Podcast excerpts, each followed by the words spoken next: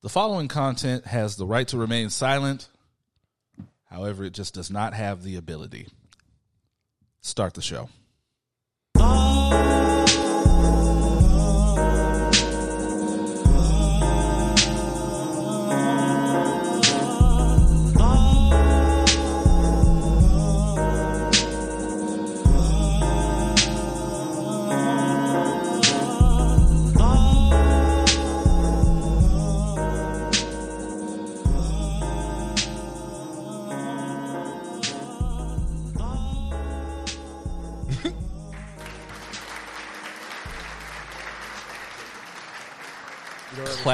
Classic wrong white joke. Don't ever say it was in my head. Like I was actually picking out the right time to just say titty milk. Right time to say what? Titty milk. Okay. So we're starting cold. Yeah. Like I told you guys, I'm going to work on these cold opens. They're going to be random as shit over the next couple of episodes. They haven't been? What? No, I've been planning these up until today. Today going forward, you guys are fucked. He has a notebook that he just like rehearses. If this is you with a plan... Oh, Mike, you want to see chaotic neutral today? No, my God. We can wait. No, I don't like that you're both like, no. Fuck you, dude. What are you talking about? You asked us an honest question. Really?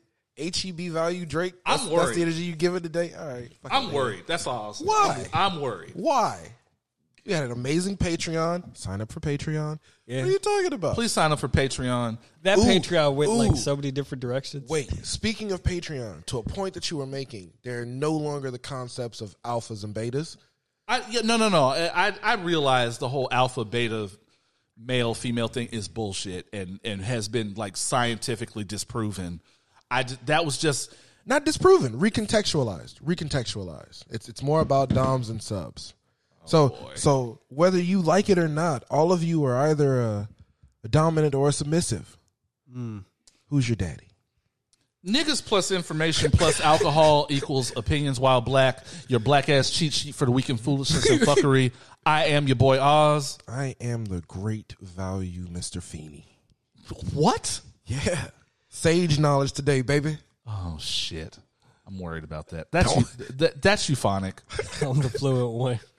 I am also congested and allergic to whatever this bullshit this boy is saying. I am very worried. Bro, you literally went from being great value Lexington Steel. Yeah. To great value Mr. Feeney. That's a crazy transition. What you don't know is Mr. Feeney. Mr. Feeney has a nightlife. Mr. Feeney did porn. In the world of Boy Meets World, I assure you there was a time when Mr. Feeney did porn. Mr. Feeney did... What was Mr. Feeney? Exactly. People like that have really weird backstories, man, bro. We are not serious? No. The one thing I always tell students is when you come across happy people, you need to high-five those guys because those people are weird. We are not going to besmirch one of the... Maybe the greatest fictional teacher of all time. We are not. Hey. Stop. We have new sounds. You stop it. Baby, see, stop it. Maybe the greatest fictional teacher of all time. And will not besmirch. Let me liken Mr. Feeney to fucking Robin Williams in Good Will Hunting. You only get that level of sage if you've done some weird shit in your past. Like you've licked a toe or two in your time to get that wise. Licking toes is not weird. Yeah, it is. Yeah, it is. It's not. Yeah, it is. Yeah. It is not. Yeah, it is. Yeah. I promise it is. It is not. Let me tell you something. Think of all the places you stepped. Your feet have been on the floor. Yeah. Yes, and then you get in the shower. The moment you get out of the shower, depreciating value on that shit, bro. You don't have clean floors? What? That's not the point. That's not how outside works. Not at all. I'm not talking about outside. I'm talking about when you get out the shower. And that's why you don't lick feet. And that's why you don't lick feet. If I walk in your house, or you're in the tub and you suck them toes while you're in the tub. I don't give a fuck. I don't give a fuck how often you shower. If I walk in your house and you don't have an actual foot spa, and even then, your feet are still never going in my mouth. Look, I'm not putting... Look. Who you calling her Cootie Queen? You lit liquor. Are you serious? Mariah Carey couldn't put her feet in my mouth. She definitely could put her feet in my mouth. Cardi could not put her feet in my mouth. At the same time. Nah. Shout out to the new listeners. I've actually seen the stages Cardi's performed on. Shout out to the new listeners. What the fuck are y'all doing here after that? What are y'all doing here? What are y'all trying to prove? Look. They heard we make salient points about culture and discussions of the perspective. Shout out to the new listeners, the old listeners, the first times, the long times. Some of y'all the last times. If you're last time, I don't blame you at this point. There are no last times. They come here to hear us unpack the very definition of a soul. Shout out to, shout out to all my niggas on SoundCloud, Google, iHeart, Spotify, basically just anywhere quality content is disseminated. Shout out to all my niggas on Patreon. Definitely sorry for the before the show you just experienced. Hey, shout out to the pink flags though. The pink, god damn, that was so good. You got to be a part of Patreon to know what we're talking about. It's a real theory. Some of those conversations are ridiculous. It's a real theory. Please, patreon.com/opinionswhileblack. Bonus content, exclusive merch. I'm developing some new merch coming soon. Also, get your hoodies. Hoodie season is on the way, and you get Discord access and I got some upcoming things I'm working through on the drawing board. So yeah, please become a part of that conversation. Become a part of a elevated level of podcasting. Want to get right into giving flowers to people while they're here. Oh yeah, flowers. Let's see. Well, while I'm pulling this up, do y'all have any flowers y'all want to give out? Anybody? Actually, yeah. Anybody that can go outside, find their mom or dad and hug them, do that because parents are invaluable. Please, man. Hug those loved ones, man. Hug those loved ones while they're here. Tomorrow is just, I'm speaking from a point of just tomorrow is not promised, man. It's not. Fleeting chaos is what tomorrow is. I don't know about fleeting, but it's definitely chaos out there. Fluent, anyone? I just clocked a really dark comment. No, I'm good. We're just proud that Euphonic filtered himself this week. It's not going dark. Okay, so man, I had to follow a comment that was going to be so dark. To your credit, it is not getting dark. You are correct. I thought I could find this. It was really good. It was really funny. Flowers, if I can find him, I actually got this from Fluent shit. Whatever happened to the first black kid on Sesame Street? Flowers go to RJ Wright. Oh, okay. Yes. Oh, you talking about his response? Yes. Yes. I was looking for it. He must have deleted it. No, it was his story, I thought. Oh, it was just a story? It was a story. Yeah, that wasn't a full post. Yeah, no, that was because I thought I saved it and everything. Whatever happened to that kid? Who are you talking about? The first black kid on Sesame Street. What happens to all the black kids? They go upstairs and they don't come back. Remember Judy Winslow? I mean, they turned that man into a horse too. Who did they turn into a horse? My man with the telemarketing joint. Oh. My man with the telemarketing joint. Thank you for... Sorry to bother you? There you go. Oh, probably. Yeah. Oh, he deleted it. I had a good one, too. That nigga really went in on... He really did. On niggas who don't get pussy. That nigga emptied the clip. All right, so for context, somebody left a comment on one of his videos, basically saying that he was pandering to women for pussy. And the video that that comment was left on was him chastising sexual abusers and men who were like molesting like underage girls, right? Huh? And waiting around for underage girls, waiting for these women to grow up, fam. And so yeah, when I say like he was like, I don't normally go in on people as heavy as I'm about to do you, but I hope you remember this because I am. He sure did. When I say he sure unloaded did. A full clip. He said, does your parole officer know you get up to shit like this? I was done. He emptied the clip. But shout out to RJ Wright for calling out these nasty niggas. Because there's some, and Euphonic is floored right now, but there are some nasty niggas out here. It was some nasty niggas waiting on, what's her name? Millie Bobby Brown to get 18. The Stranger Things kid? Yes. Yep. Yes. Because they were already saying that she looked that they thought she looked older than she do. I don't see it, but you know, I don't acknowledge white women, so that's not true. That's not true. That's not true. I was gonna say I know we have an episode about Margot Robbie. I was say that's not true. I acknowledge them less. Can I just say like this is like one of the things where like not being on social media nearly as much as I used to be is such a benefit. There's some nasty niggas out here. That's fucking weird to me, man. Old girl from Blackish. Yeah. The youngest one. Yeah. They was waiting on her. That's. Oh, weird. I mean, and she's a pretty little girl, but she's a kid. She's she's like in her 20s. I don't. Time goes by too fast for me. But they were. I know they were waiting on her. Look, man. Once we start putting an S behind the word decade, correct? Hey, correct. You are just forever a child to me. That's fair. And also, I always think that's weird because of where you see these. Because of where you see you literally. It's not like.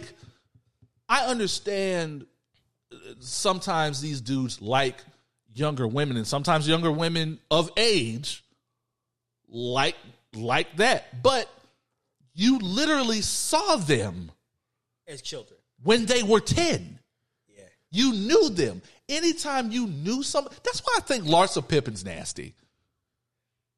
You knew Marcus Jordan when he was like 15. Speaking of Larsa Pippen, did you hear the latest? That they're getting married? No. And wants Michael to officiate the shit? That part.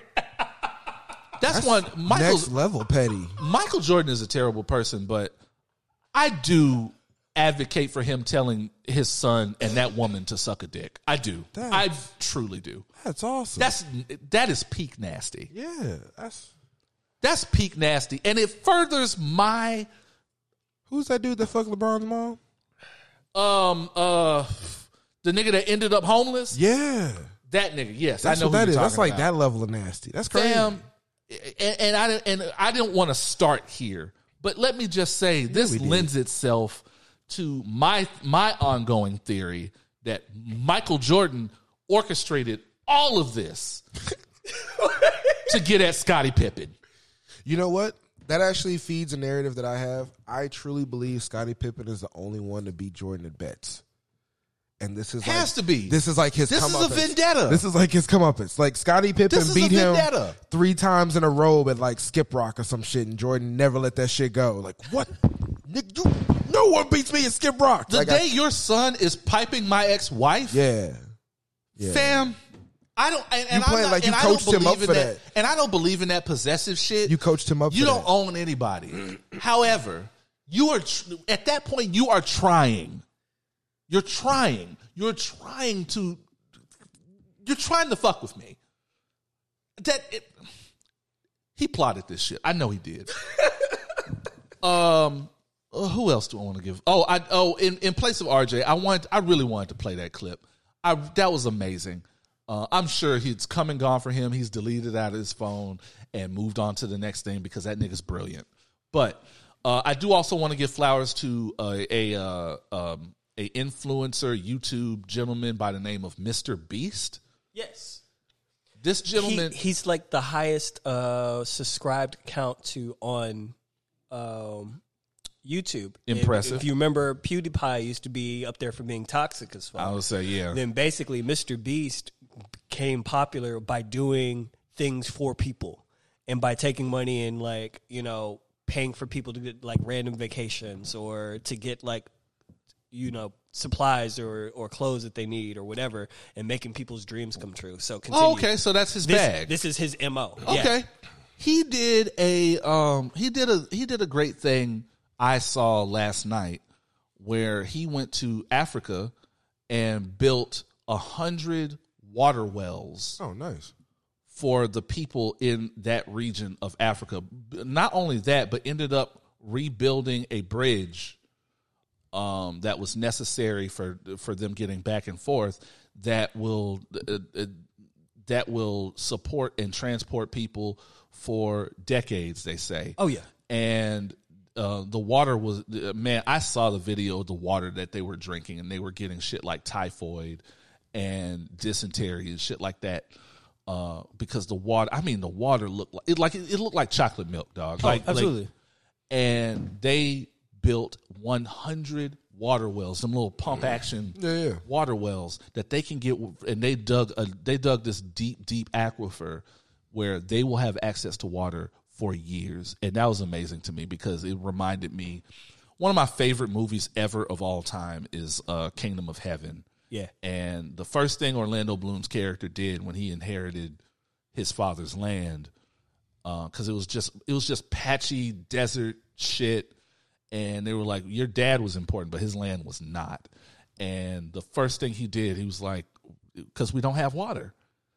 And he had them dig for water, and he irrigated, and the next thing you knew, there was vegetation, they had crops growing. It was a flourishing thing. And he was like, what would we be if we didn't try to make the land we stand on better? And it reminded me of that. And Mr. Beast, I didn't know him before this, but I know him now. So definitely, please hit him with the air horns. One of the follow-up things I want to say about that is they said there is about 500,000 people that are going to be benefited by this. Mm-hmm. One of my close friends' wife, when she was still living in Uganda, yeah. One of the projects that she continued as an adult was in the same lane of developing wells in Uganda, because when she was there as a child, she said that she would have to go for 3 hours one way just to carry water. Mm-hmm. And if you're spending 6 hours a day just carrying the water that your family needs, you're not in school. And she said when she got to America, the thing that changed the most about her life was being able to go from her bedroom to the kitchen and pour a glass of water and continue her studies. Amazing. So when you have that level of opportunity, like you said, when you have clean water and you're not having to worry about typhoid, when you have clean water and it's accessible, quality of life improves. Your entire life changes all the way across the board. We take for granted some of the things that quality of life across the board is better for us having. Mm-hmm. We make jokes all the time about how we're basically becoming a third world country, and there is some truth to that. But the fact that we have that access to water, I believe, correct me if I'm wrong, Flint, Michigan still doesn't have clean water. Nope. They have not, and they cut the bill. Was it last year before last, or no, I'm sorry, this was like 3 years ago, maybe 4 years ago, they cut the bill that had the bottled water service in that area. They cut that. Yeah. Get the fuck out of my face. Yeah. Flint, Michigan ought to be a ghost town by now. And I know that there's a generation that just ain't, because there's a generation of black people like this anywhere you go, that ain't moving no matter what the fuck you do. Tell me, man, we're all going to die. Man, we're all gonna die. It got dark. It got dark. No, we're not going dark. We're not going back to Patreon. That's the Patreon. We're not going back to Patreon. That's the Patreon. It's getting dark. Patreon. Oh man, you can't drink water then drink a handle. Damn. Going to humans. That's euphonics response. Going to humans ain't shit. So again, and I hate going into this aspect of humans ain't shit. The humans ain't shit section, because I just got through, before we started recording, giving a whole speech about how we're not that podcast, and I stand by this. We are not going to become that podcast ever. And when I think y'all know what I'm talking about out there when I say that.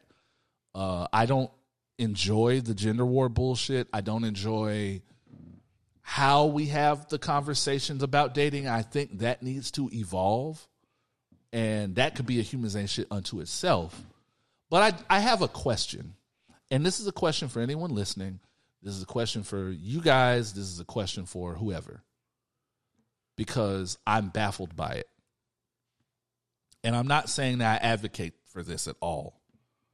I'm talking about people's response to it. Can someone explain to me the problem or what is so upsetting to people about women proposing to men? I mean, anyone? So, I mean, like, I'm not advocating for it one way or the other. Whatever two people do is whatever two people do, and whatever makes them happy is cool. I just don't understand when you ask people, because when people see this on social media, yeah, they go insane. They lose their fucking shit. Well, so like, do you want the politically correct answer? Or do you want the truth? I want to know both. Do both. Yeah. I want to know.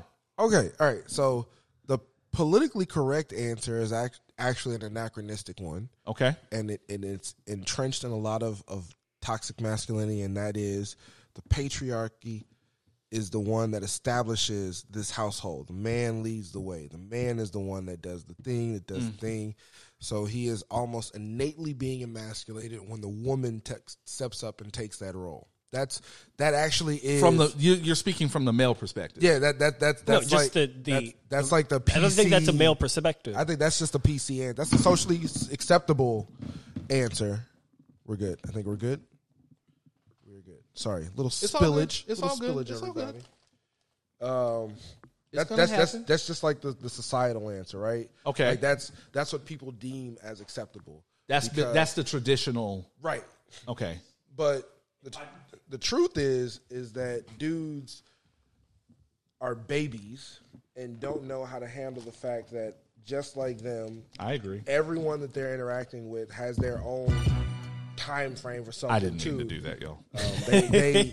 They have, like, your lady has a time frame she's working with. She's got a set of things that she wants to do at a certain time. So when she feels like, oh, we've gotten to that level, yeah, I'm okay with saying this thing.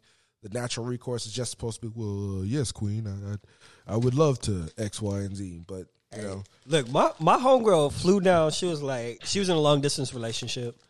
And her dude was back in Jamaica, and she was like, you know what? Fuck this. She flew to Jamaica. She's like, this is what's happening. You're proposing to me this weekend before I go back to Dallas. Okay. And so now they're married and they have a baby. Okay. And so that's working out for them. And when the story is asked, yes, he proposed. But no, you know what happened. Like, you were told to do your job. Yeah. That's what she did. Because I'm not going to lie to you. I think whatever two people do is whatever two people do. And if that's the path to them being happy, then so be it. It's always been incredible to me that men and women, men are like, I ain't never married no bitch that asked me to marry them. And then women are like, women see another woman do it and they're like, you dumb bitch.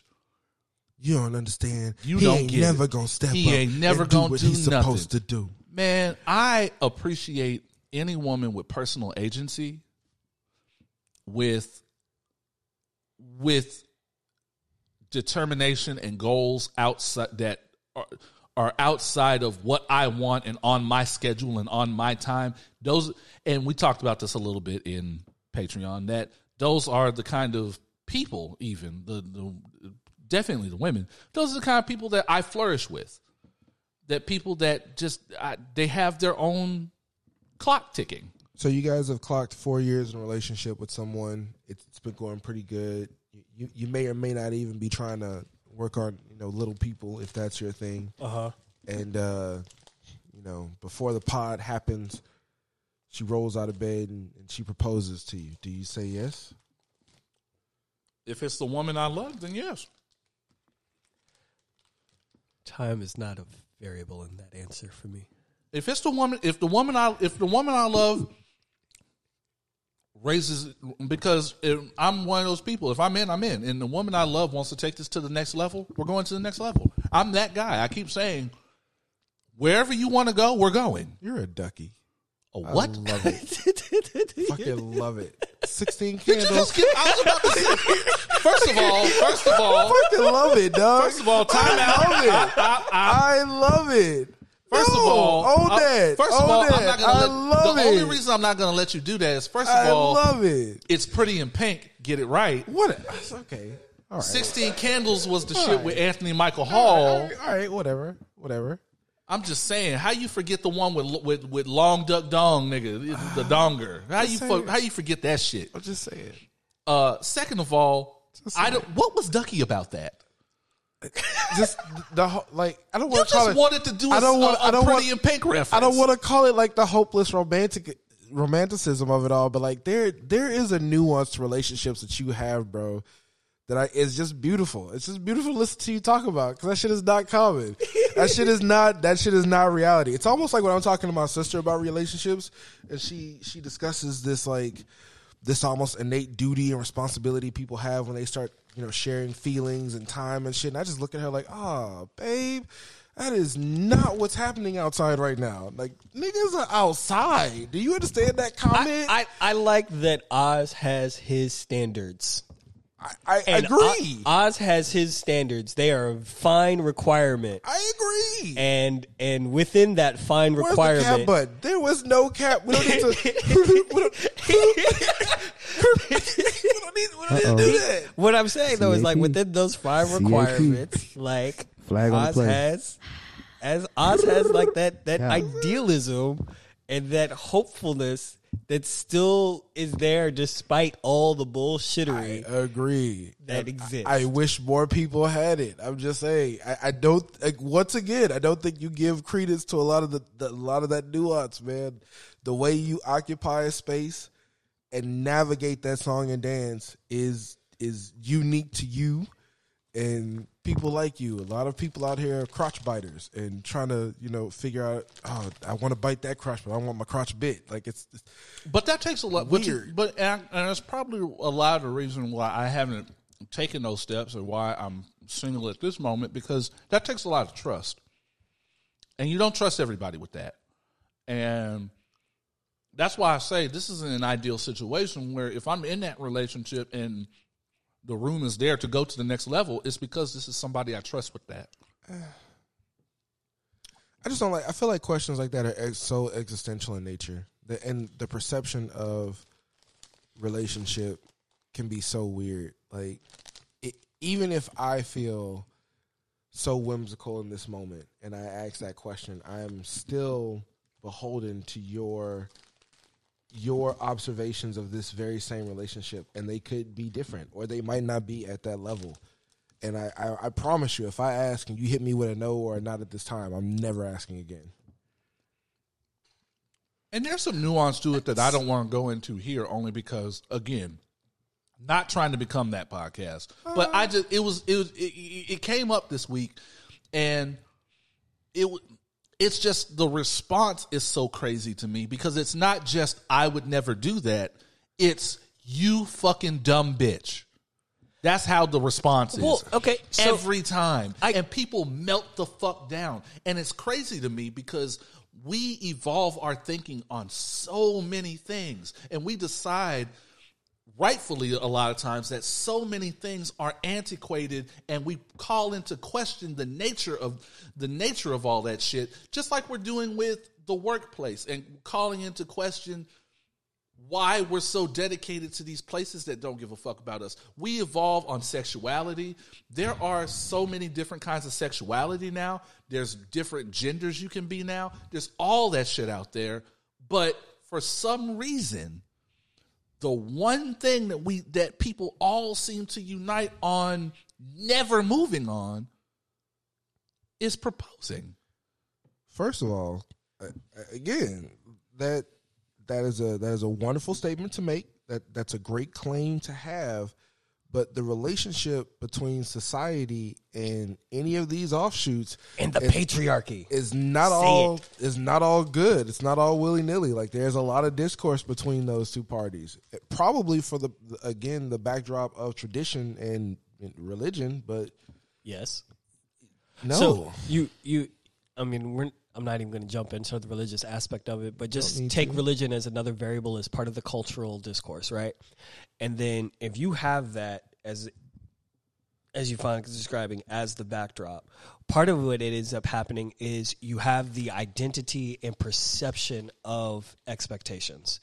And so when you have someone's identity compromised as, quote, the masculine form of the patriarchy, who now you have people like, oh, well, that's where you get they're being emasculated and like you're taking the manhood away from them because this is supposed to be the role of the man for whatever reason. And when people's identities get challenged, that's where people become more defensive.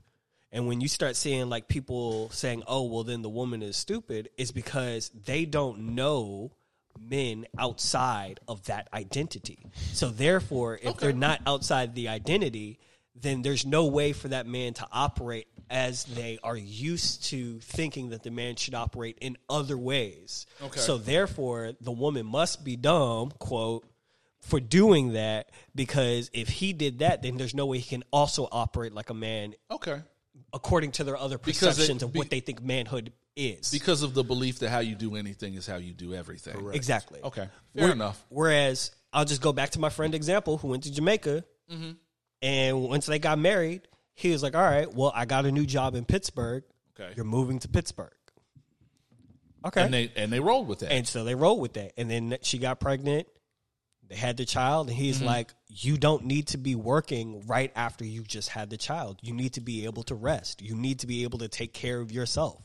And so if that means we make other sacrifices without having two incomes just so that you're able to rest, we don't have to go on this trip.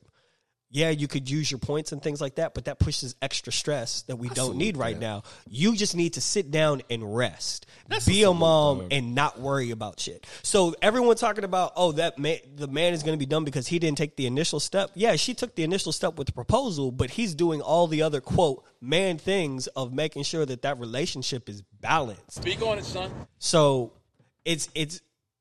it's anecdotal. I get that. Mm-hmm. And for every example that I have personally, there's probably another example like exists within the world of somebody else who knows who says, yeah, but that's not how it worked out in this particular situation. Right. So my main point of that is you cannot take a social construct and extrapolate what somebody's behavior is going to be if you do not know that person and the dynamic of their relationship. Yeah, fair enough. I was just curious. I think those are good. I think those are all good answers. I think this is something we can Patreon about at some point for additional context because I think there's a lot. I think there's a lot of things to unpack there. Sure. But I really want to this week. I really want to get to the song of the week. Tragic.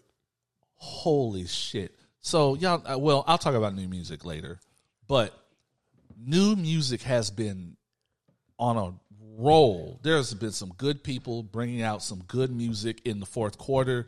I'm ready. I want the album. I want the album now. You got something for this cold front coming? Yeah, pregnancy weather. Cold front weather. I'm going to look over that joke because I absolutely do. Yeah, see? And I guarantee Return of the Arts King. And you talked all that shit. Yeah. I guarantee you are going to open your Spotify and you're going to add this song. Probably will. New Lucky Daye. Oh, yeah, that one. Waiting on this shit. Holy shit, this is good. So some summer babies. Bruno Mars co-wrote this, I believe, which is probably why it's so good. When you have one of the Booger Sugar Boys on your shit, and I believe I refer to Bruno Mars as Booger Sugar Boy number 1, because that nigga didn't have a nasal problem since that 24 karat magic money. So when you had that nigga working on your shit It is going to be fire, and this is fucking fire. This is Lucky Daye with That's You. Pour yourself something. Please get comfortable. Pull the toy out. Sir. We are going to have a good podcast. Oh, yeah. And we will be back with more Opinions While Black. Let's go. Clap for it, white people.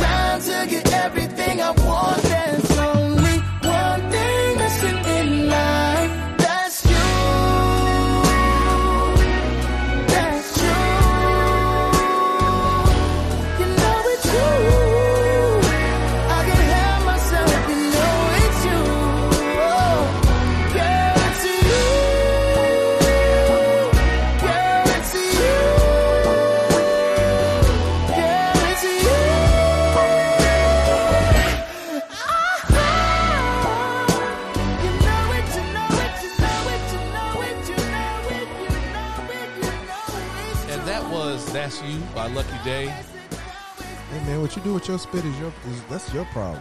That's all for you. Look, you know, man, that shit right there. That's like you finally can make all the jokes he want. No, that's thumbing your butt weather. Oz wants more Virgos. That's what that was. That's what that song was. You about. Can make all the jokes you want about thumbing the butt music. Lucky Daye smoked that shit. Didn't say smoked. Didn't say he didn't. What I am saying is that is saliva and thumb rotation in a butt. That's what that is. That's the music that calls for. Whatever happens, look, I have a playlist. That's kick your heels off and hold your butt open music. That's what that is. So pay no attention to him. No, pay attention to me because I'm the one that's telling people the truth today. Okay? Y'all over here trying to be pacifists and lying to them. No, because you said that sucking toes was weird. It is. Well, first of all, sucking toes is weird. It is weird. Y'all will not do me like that. It's weird. Look, you know what? No. I got you. It's weird. No, I got you. I got you. The next time you're at a hotel, run just a little bit of water. Step out the tub, step back in it, and then just look at what happens when the water stagnates. That's just from stepping out of the tub. That's what you're putting in your mouth. That's what you're putting in somebody's mouth. Shut up. That's what somebody's putting in your mouth. It's weird. It's weird. Baby, what? You will not hit me with the Damien cut like this. It's weird. What the fuck out of here with that? But yeah, I have a playlist. It is called the Opinions. Thank you. The Opinions While Black featured music playlist. It is every song of the week that I've done for the past 5 years, almost, well, give or take a couple deep cuts that you can't find everywhere. It is there. It's like 12 to 13 hours of music. If you pick something off of this list that could be considered what the kids call a slow jam or what Euphonic very bizarrely refers to as thumb in the butt music. Not bizarre at all. And activities happen. I heard that beat. I am not responsible. Yes, you are. You are directly counteracting the deaths that we had in COVID with your playlist. What are you talking about? You are a curator of the population. That's a polite way of putting it. Yeah. Modern day fuck action curator. Stop it. Not that serious. Okay. But yeah, Lucky Daye. If that is a taste of what we're gonna get off of the album, I am fucking ready. Lucky Daye to this day has not missed. Like I remember. It's probably been about 5 years since I played when his what was the song when Roll Some More just hit. Oh yeah, that was a ditty. That was a ditty. He has not missed since. He has been on these features for other people, not missing. He has been writing for other people, not missing. Lucky Daye don't miss. As a matter of fact, if he's touring, I need to catch that. This nigga jams entirely too hard.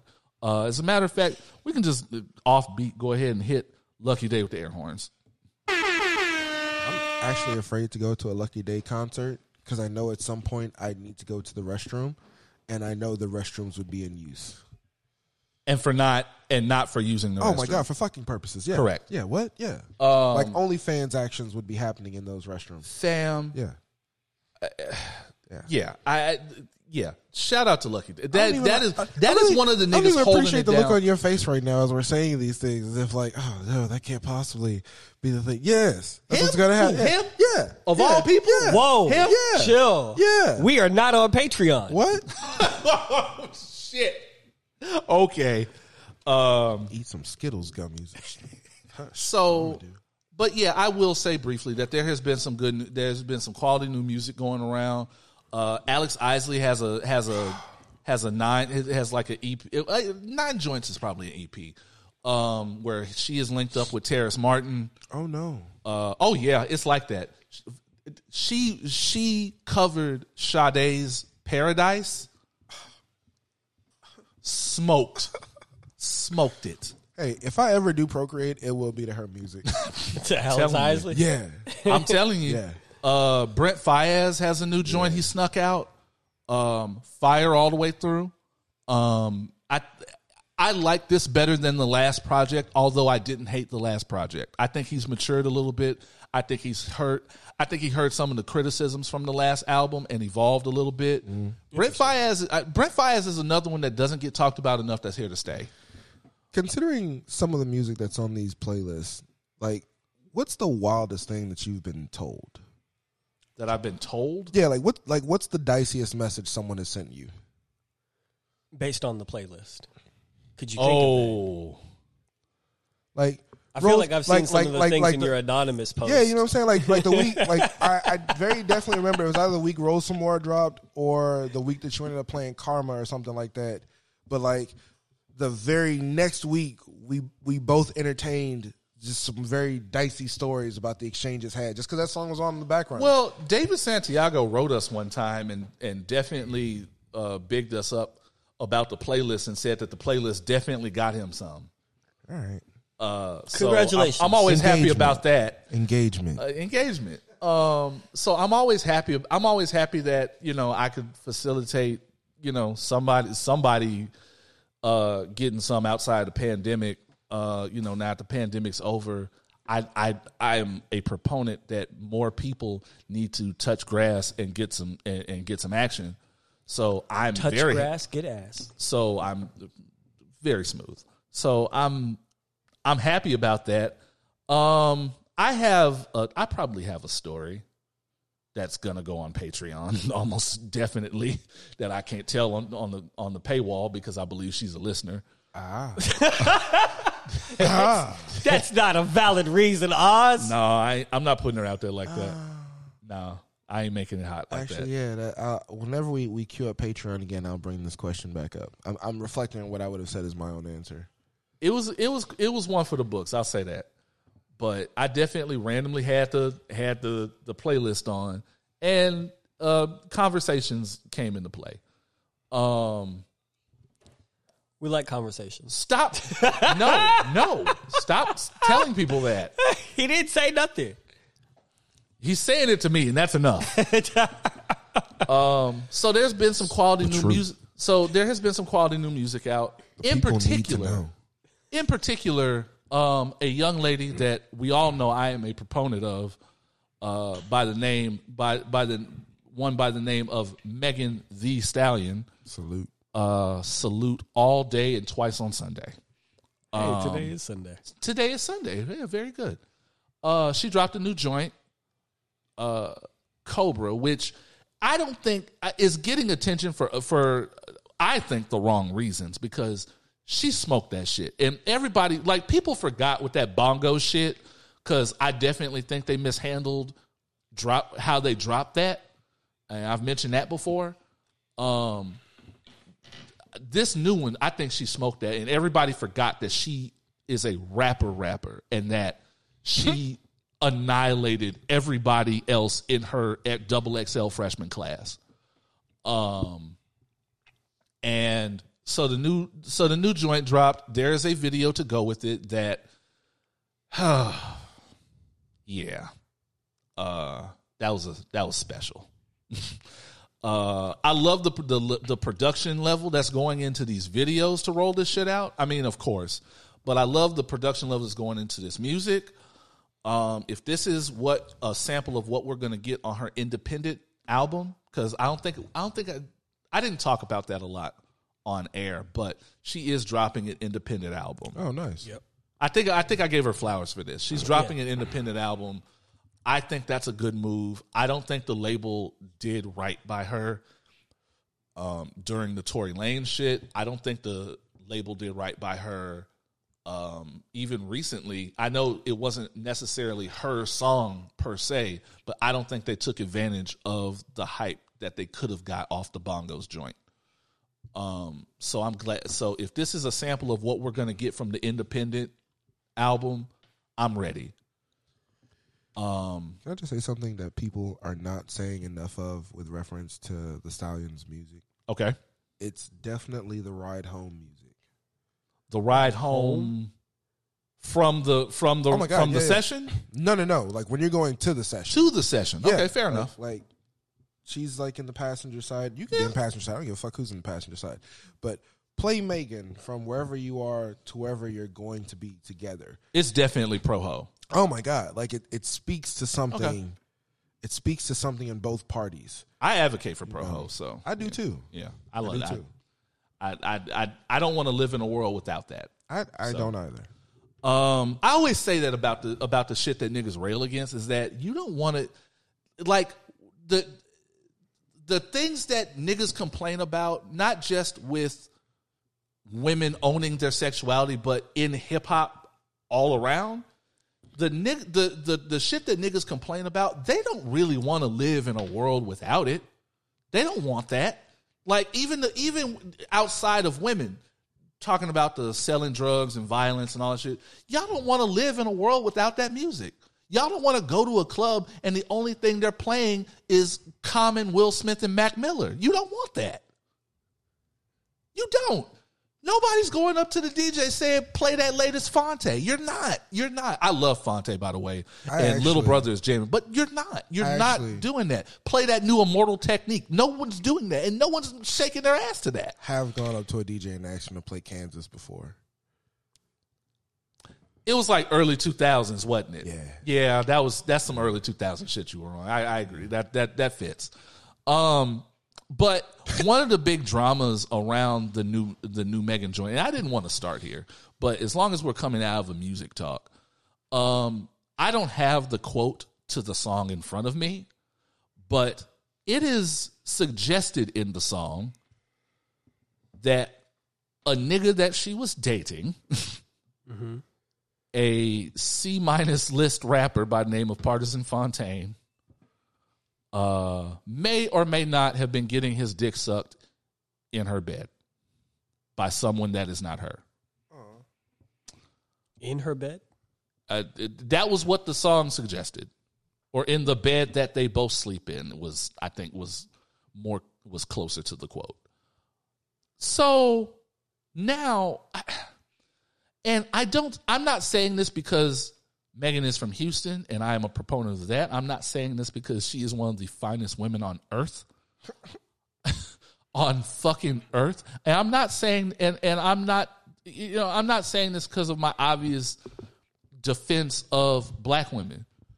I'm saying this because who the fuck, and the only people who defend this is usually niggas with a history of cheating. So take what I'm saying with a grain of salt.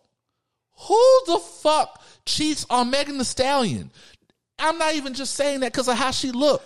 I'm saying that because Megan, these women that get cheated on publicly these days, like Megan, we could compare the Beyonce Jay-Z thing. There's a few people like this. Cardi. These are people that don't just, when you get into a relationship with them, you're not just getting into a relationship with them. You're getting into a relationship with that fandom. And how you move in and out of the relationship dictates how their fandom, their powerful, some hives, some of them, are going to treat you going forward. Can you imagine the old dude from the Chiefs if he cheated on Taylor Swift? Why? Look, think about it. Because his sales went up like 400-something% just off the first game. So if he were to cheat on her, bro, I agree with you. The Swifties are going to be upset. Okay, fair enough. I didn't really want to center white women in that conversation, but I can actually agree with you. Hold on, I can bring it back to a black woman because let us not forget Eric Benet dropped an album after that happened, and it went all the way wood. It went all the way wood. Randall had and this was years, when we had that episode, this was years after the fact. Randall went livid about the mere mention of Eric Benet, the nigga who cheated on Halle Berry. He lost his shit.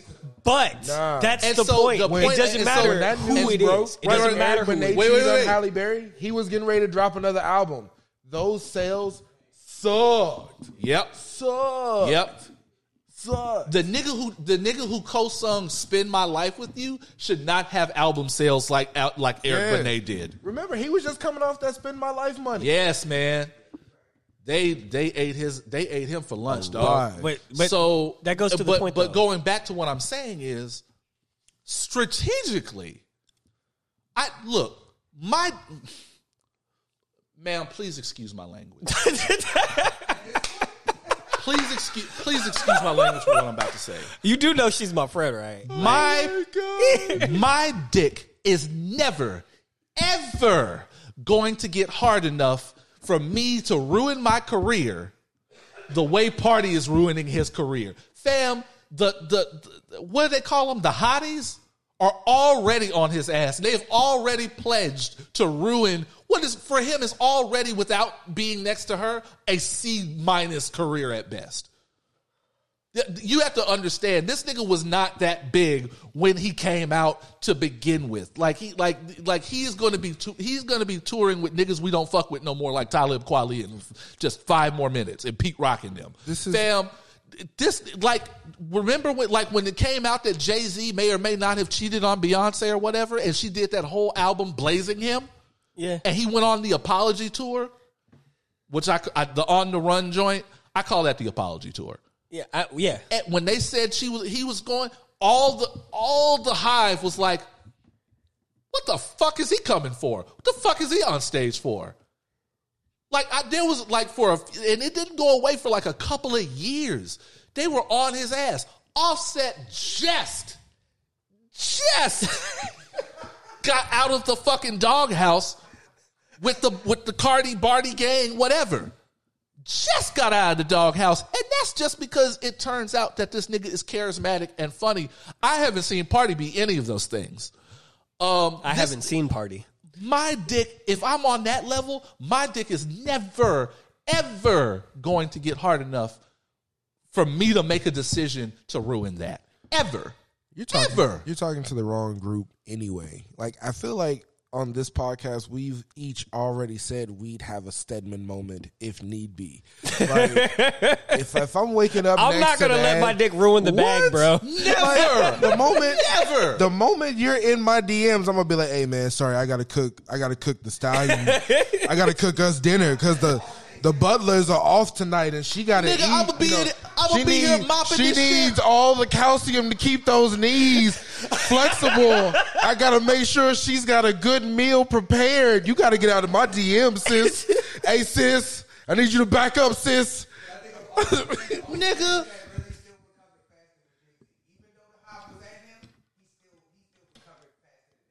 Niggas always talk this shit about, "Oh, you a simp, you a simp." I'll be the biggest simp you ever fucking met. Are you kidding me? I'll be in here mopping this motherfucker dressed like Mr. Clean. Hey, are you kidding? Why are you outside cleaning the car in the rain right now, Jimmy? Because the stallion said she needed clean. I just want to make sure she can see out her window. It's like that old Cat Williams joint. What? I want you to suck this dick and get over here, suck this dick, and we're gonna take over Stone Mountain. I don't know what the fuck he's talking about, but I'm here to do my part. Come over here, eat this pussy, and we're gonna take over Houston, Texas. I'm here to do my part. That's all. That's all. Are you kidding me? What the fuck is wrong with you niggas, dog? I really don't understand. I do not understand. The incels have taken over. Y'all don't like pussy, I swear. I haven't had no sex. Y'all don't like pussy.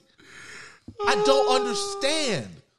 These niggas are, I'm sorry. That's my rant today. These niggas are crazy. You're crazy in your fucking head. You have not had a song yet that exceeded Triple Wood. Nigga, you have gone, at best, you have gone frankincense and myrrh. And you want to take your career like that? What the fuck? What the fucking fuck? Oh my God. These new niggas are weird, man. Half a million followers will do that to you. I guess so, man. I guess so. And then, and not only that, you have empowered the ops, because it's already chicks that nobody was talking to in the first place denying that they're the woman in the song. We didn't ask you. And who are you? See, no one was talking to you. Those are the unimportant questions. The questions that we need to ask are, what meal did you not know how to prepare to even entertain that message? Was it like a quiche night and you didn't know how to make quiche? And you're like, "Oh, well, I'm trying to figure out how to make quiche." He pivoted so hard off brand. This nigga has a tattoo on his thigh somewhere that says feminist. Huh? I swear to God. He has a tattoo, a big tattoo that says feminist. Sir, you can't even maintain the lie you started. Next topic. Holy shit. Next topic. I guess we got to talk about Keith Lee. So I mentioned it the situation very briefly last week, but since it was in the middle of it happening and I didn't have all the information, I was a little dismissive about it, even though I kind of stand on the little bit I said. Keith Lee is a food blogger who, by the way, has I just looked this up, 1.3 million followers on TikTok. Damn. And apparently his opinion on your restaurant is platinum. It's better than Michelin star. And he's just he started as he's a guy. He's also an MMA fighter. I thought I recognized him. But he goes around to places. It started out with just kind of mom and pops and food trucks that weren't getting a lot of attention. And he reviewed their food. He would sit in his car and try it and give his opinion. And he started putting establishments over the top with this. I did a little bit of research and I went and found one of his videos, and a nigga came up to him that ran a food truck, an older guy, and was like, you know, he's one of those people who obviously probably doesn't TikTok, but he definitely felt the effects of more people coming to his shit. And he came up to him and gave him a hug and said, "God bless you, man. I was doing okay before, but you changed my life." Damn. You changed my life. And there were people that have retired off of who retired in no time at all, in a week after getting a good review. Yeah. And made stupid money and empowered other people to make money. So he has a good reputation, and he's not disrespectful in his reviews. He doesn't say, "This place trash. It wasn't for me. Please don't get on the internet and troll these people. God is amazing." That's his kind of direct go-to. God is amazing. So I'm already a fan. He was in Atlanta for the weekend, and he went and, people will suggest a place that he should go to, as TikTok does. One of which was a place called The Real Milk and Honey, which I've heard of many times. And the other place was Candy Burris from the Real Housewives or whatever. The spot that she owns called Old Lady Gang. Both of these are very popular, like the Turkey Leg Hut is down here. And they're like, you got to go see these places. So he'll go, and he went with his mother and his wife. And I'm not going to play the thing word for word, but he definitely said he went, and his wife and his mother went in to see what the wait time was like. And I believe, because when you call or you go on the website, they say they don't do call out orders between this time and that time. It's one of these weird rules that a lot of black owned establishments are tending to have now. I think it's because they get overloaded because of the apps, right? When understandable. For example, Lotus down the street, mm-hmm. They will get hammered from all the call in. So here's where it gets confusing. Yeah, they'll say sometimes what they report. I don't know how the apps work on their end, but sometimes what they report to the app is inaccurate. Okay. And when you go into the establishment, one, you can't get anybody on the phone. Two, when you go into the establishment, there are different rules sometimes. And this is becoming a thing apparently in Atlanta. In my opinion, I've heard a lot that's becoming a thing here in Houston. And so they went and asked what the wait time was. And it was an hour. Okay. And they didn't really want, and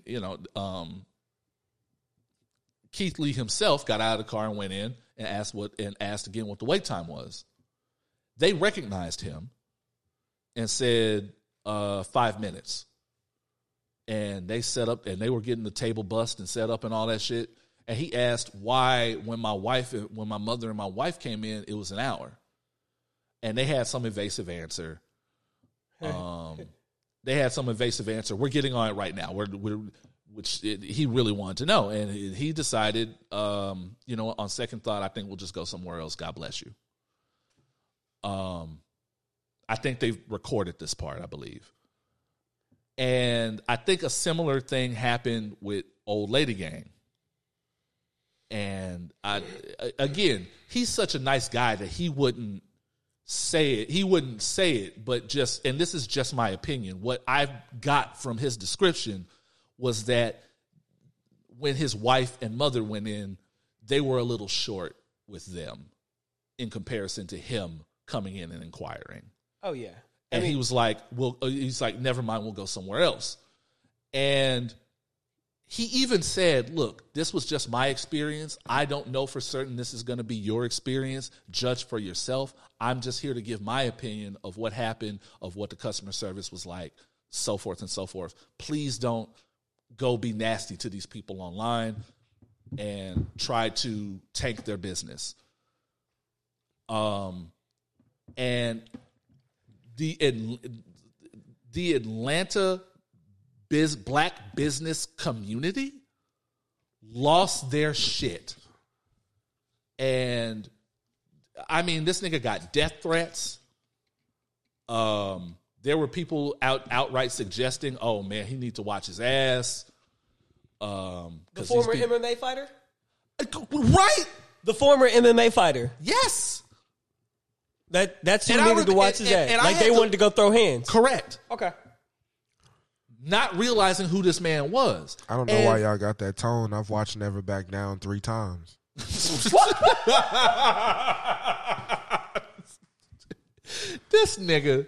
And so I can do a spinning back fist. For real.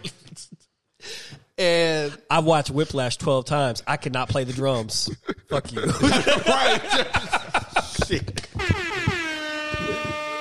And so it started this discourse, and a lot now, even though a lot of the black business people in Atlanta lost it, a lot of people that patronize these places were like, oh my God, fucking thank you, finally someone said it.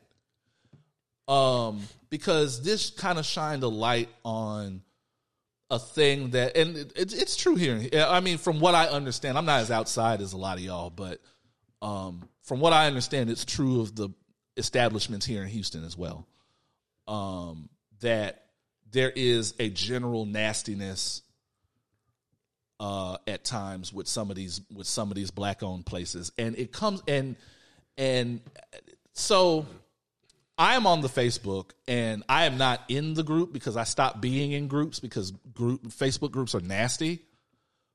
But there is a black-owned business group on Facebook, and they are legendary for how nasty some of the business owners are in there. And from what I understand, a lot of that translates to how you're treated when you get out here. And I've heard a lot of nasty stories about Turkey Leg Hut. I've heard a lot. I tell y'all all the Phil and Derrick's. I tell y'all all the time that half of these niggas are gonna be in the same prison as Donald Trump about to be. Half of them fraudulent, taking PPP loans, all that shit. So, I mean, everybody's got a little slime in the ice machine. Everybody's got a little bit. Phil and Derrick's is going. The niggas from Phil and Derrick are going to prison for like 12 years off of like embezzling millions of dollars. Like what? That's more than a little slime in the ice machine. Huh. It's always married couples here in Houston. I guess do crime together, stay together. I don't know. Meet at the Blue Door, man. So here's my thing about the Keith Lee situation. My issue, again, how you treat people, character goes a long way. And to me, and a lot of people were like, well, I don't understand what the problem is. The problem is because they were trying to fix the problem for him. The problem wasn't that they were trying to fix the problem for him. It was that they weren't fixing the problem for his wife and mother. And even though they didn't know who they were, that's not the point. Yeah, and the point is not how you, and this is why he stays in the car when he goes to places and eats his shit in the car. Yeah. He didn't want it, and he says, I'm just a regular dude. I don't want to get recognized. Yeah. I want the same experience everybody else getting.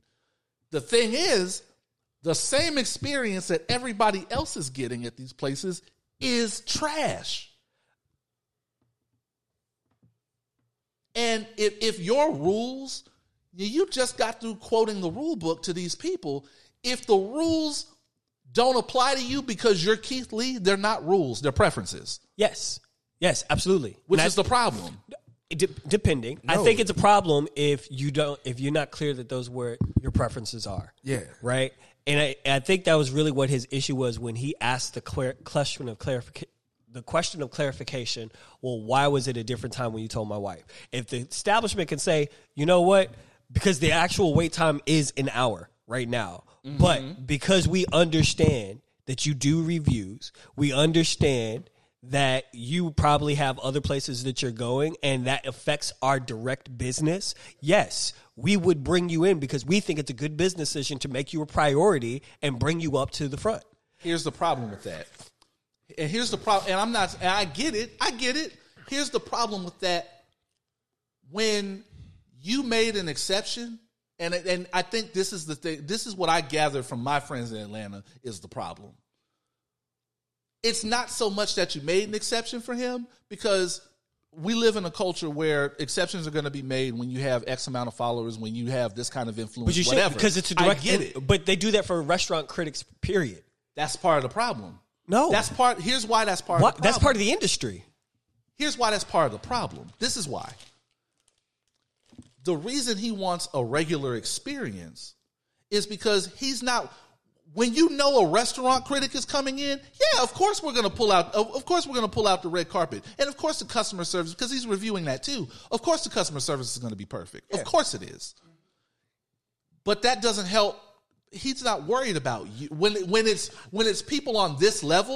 I'm he's not worried about you. He's worried about the people that take your review to heart, and because they might want to go to these places, the regular everyday person.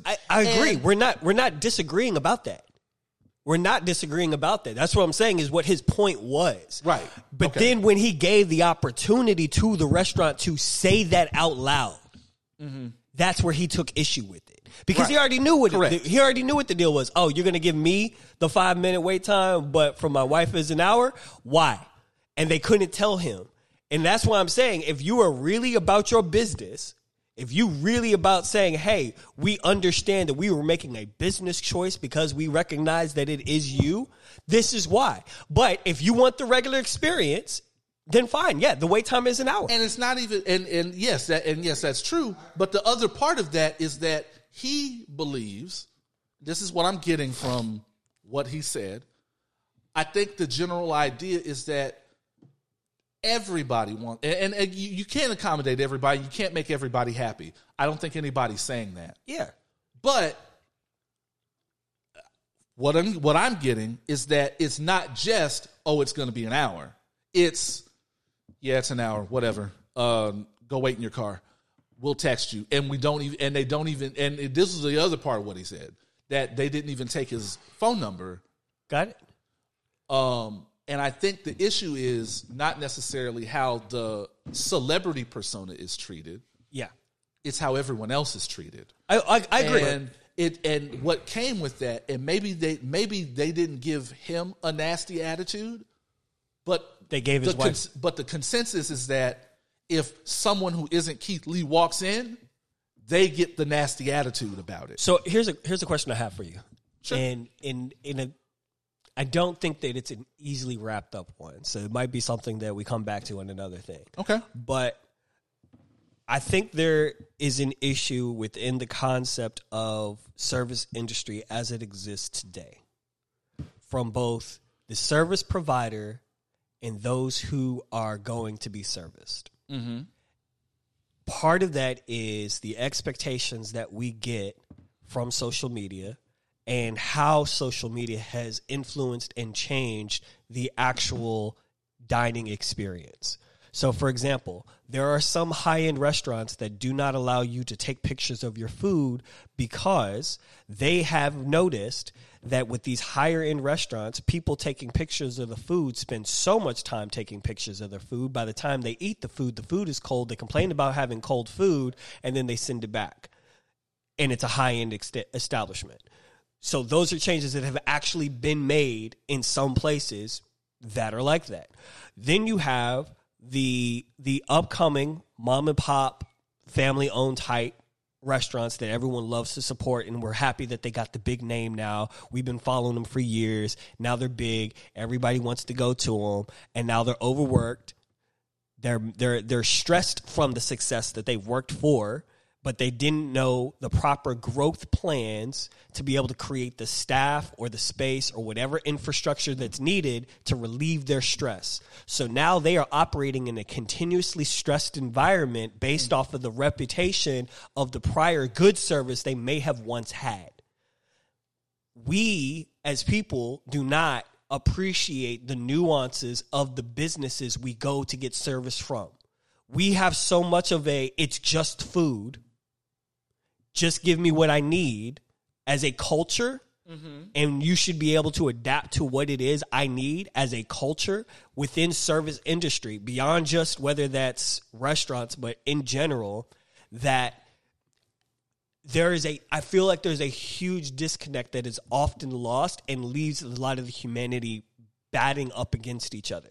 Because whenever I, like, I'll go back to Lotus. Whenever I go to Lotus, sometimes I see certain people who are trying to have fun. But if it's like the end of the evening, bro, them kids look tired. Bro, they look tired and stressed. So it's good for the owner who's got the money coming in. But the one who actually has to deal with making the food and processing all those orders, like, that shit's hard. So understandable. So I feel like we need more grace as humans with each other, period, on both sides. Now you're preaching on both sides of it. Now here's where you're preaching to the choir. I spent the better part of 15 years in customer service. I have encountered all manner of human. 15 years is long enough for me to say that I have encountered pretty much all manner of human in my comings and goings. Dealing with the general public. I worked in a space that brought all walks of life.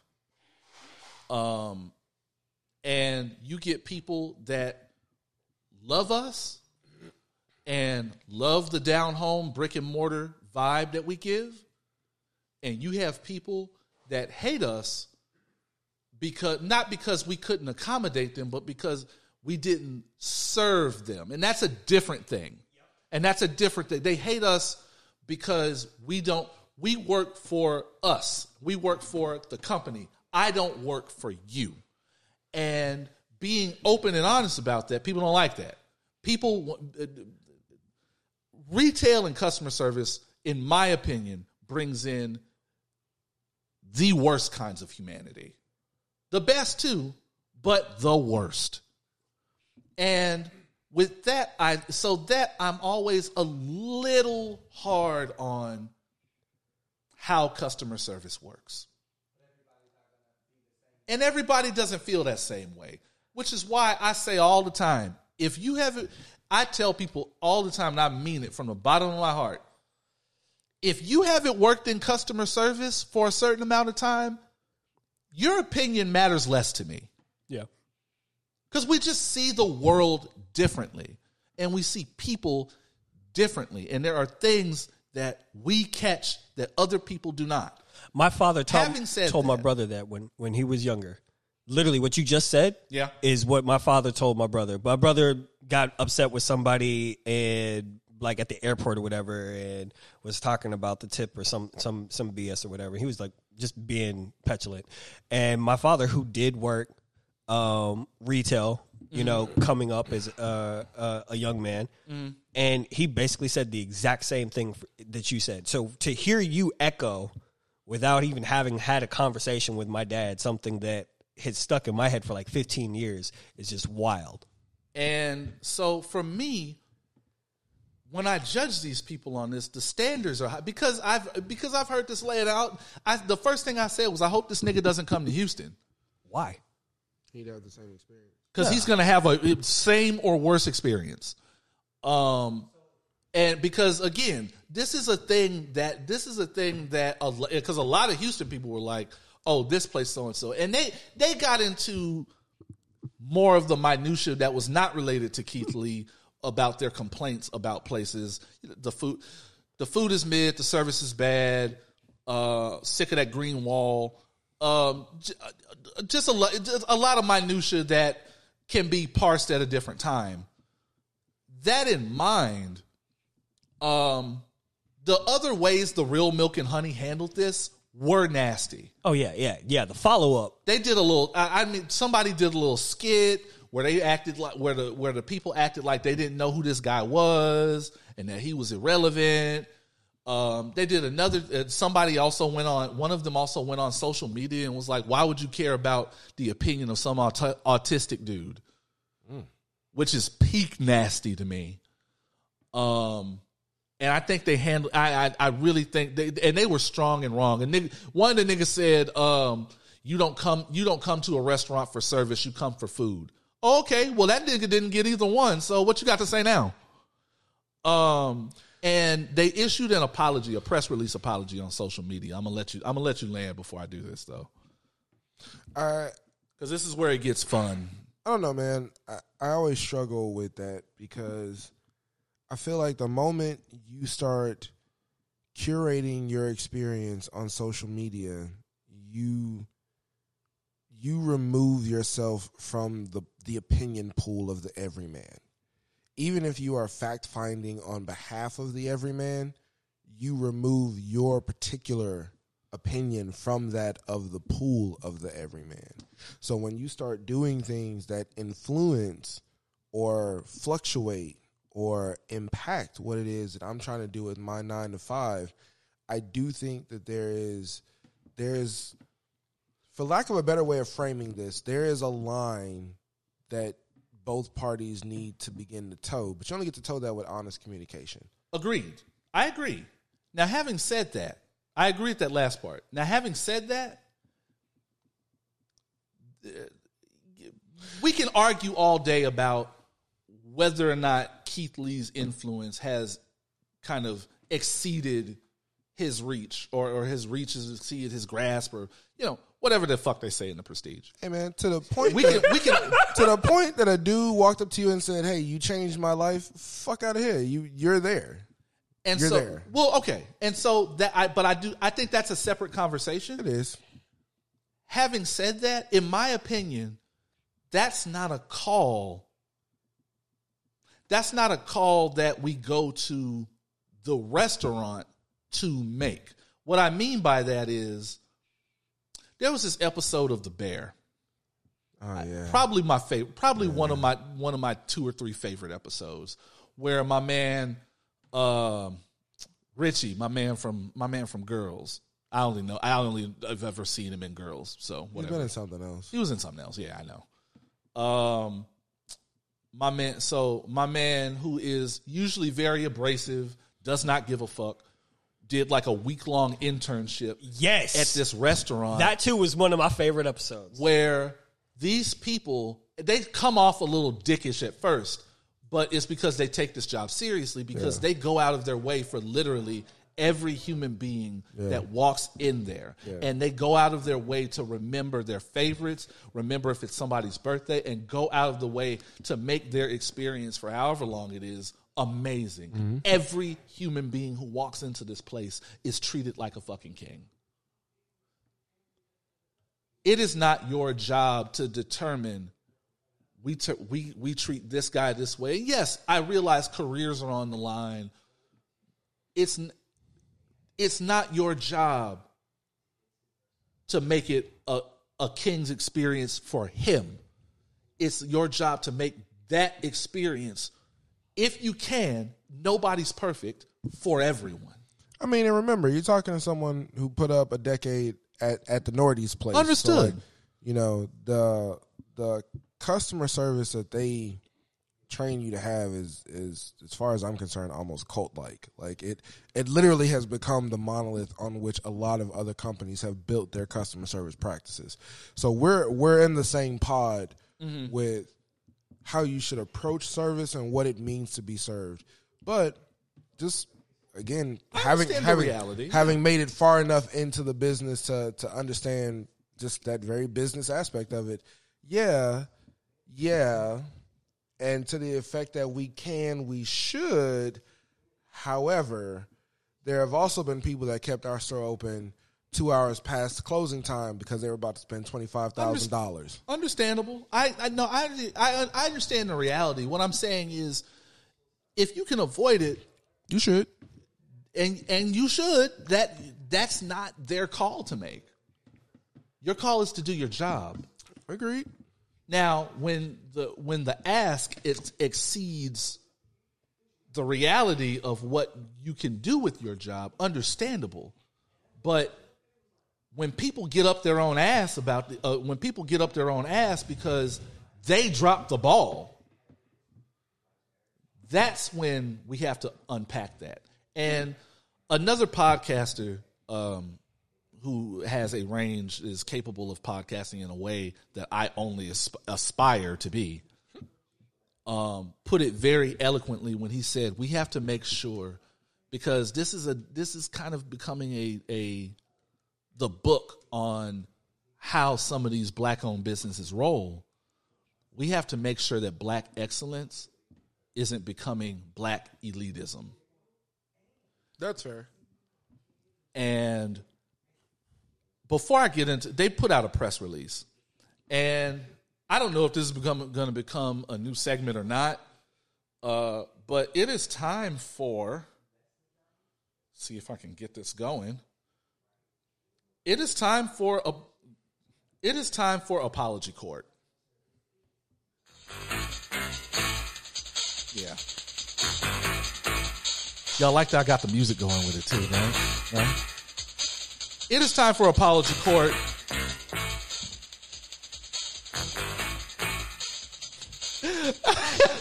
Y'all got to stop sending me shit mid-recording, man. What the fuck is wrong with y'all? Apology Court, where we are going to unpack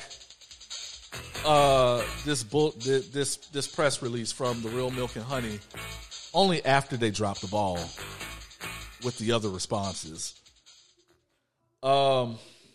This from The Real Milk and Honey. They posted this on Instagram. Today we extend our apologies to all as we address a recent incident that highlighted a review from a high-profile food blogger. Okay, we can stop right there. You got to name him. Apologies to all. You didn't offend all. You offended this nigga. And maybe you didn't offend him because he's a good guy. But first of all, this is not about all. This is about this nigga. And you would do well to name him. He named you. You would do well to name him. So just a high profile food blogger feels dismissive. In no way were we trying to discredit anyone. If the comments came across as such, kindly accept our apologies. We're not here for what you meant. We're here for what you said. Just apologize for what you said. We don't care.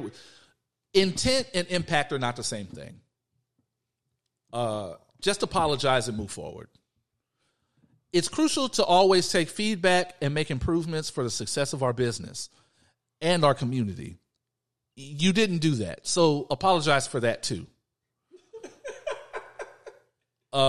We've taken time to reflect on the incident. No, you haven't. And have started internal corrective actions with our team regarding communication styles.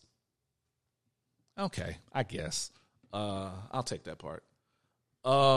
So, because yes, it is a matter of tact. And it was a matter of how you treat people. So I won't comment on that. That's fine. The house rules that are circulating are outdated. And the current one is to be published soon on our social platforms so everyone can see it's a vibe, not rules. What the fuck does that mean? It's a vibe, not rules. The problem now, that's a vibe, Oz. Fluent literally has a vibe sign in his house. Because my house is a vibe. Because his house is a vibe. So here's the problem. It's a vibe is not rules is the thing that got you in trouble in the first place. Is that it was a vibe when you said, oh, it's Keith Lee, come on in. Ooh, I like that.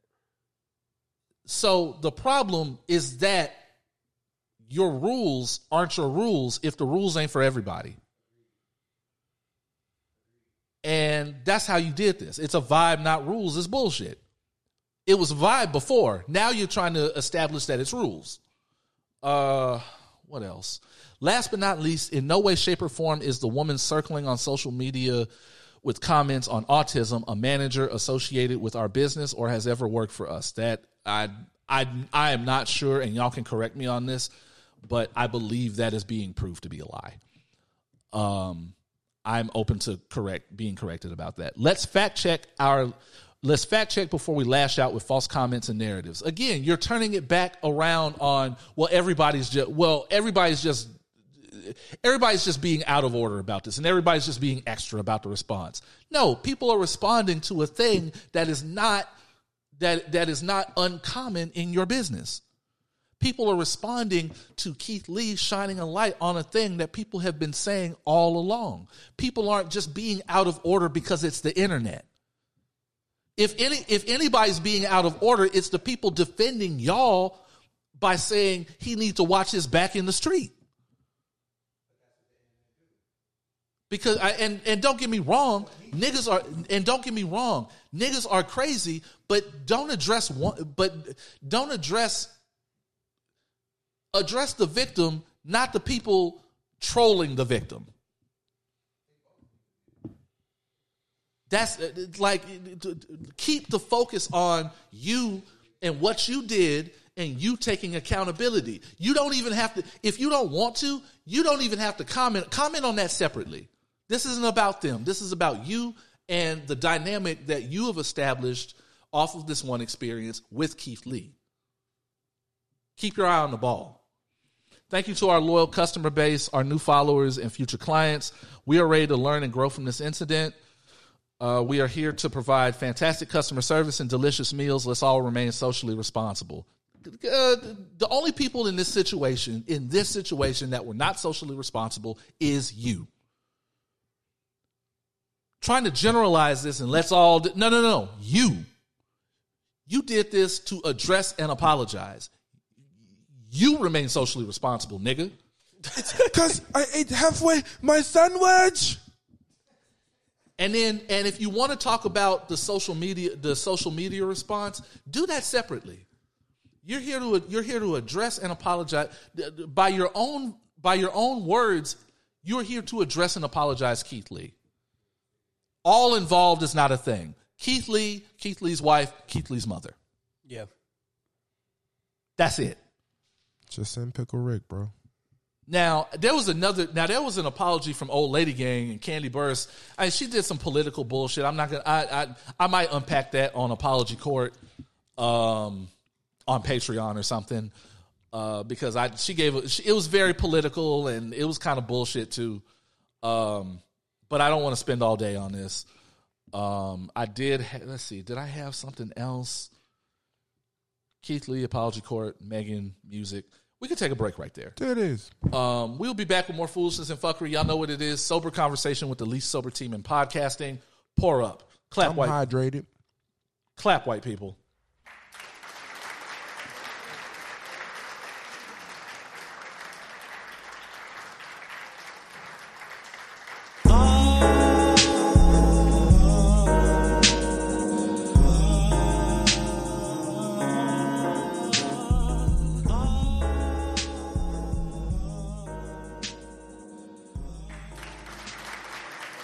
We're back. We're black. We are opinionated, and we are having a good time this Sunday afternoon. Everybody feeling good, and everybody well fed, all that shit. It is time for white people must be stopped. This is why I don't fuck with white people. Let's I love see that soundbite. Right? Sam Bankman-Fried, the crypto scammer. Didn't he just get some time? He has been found guilty on all 7 counts. Good for that dude.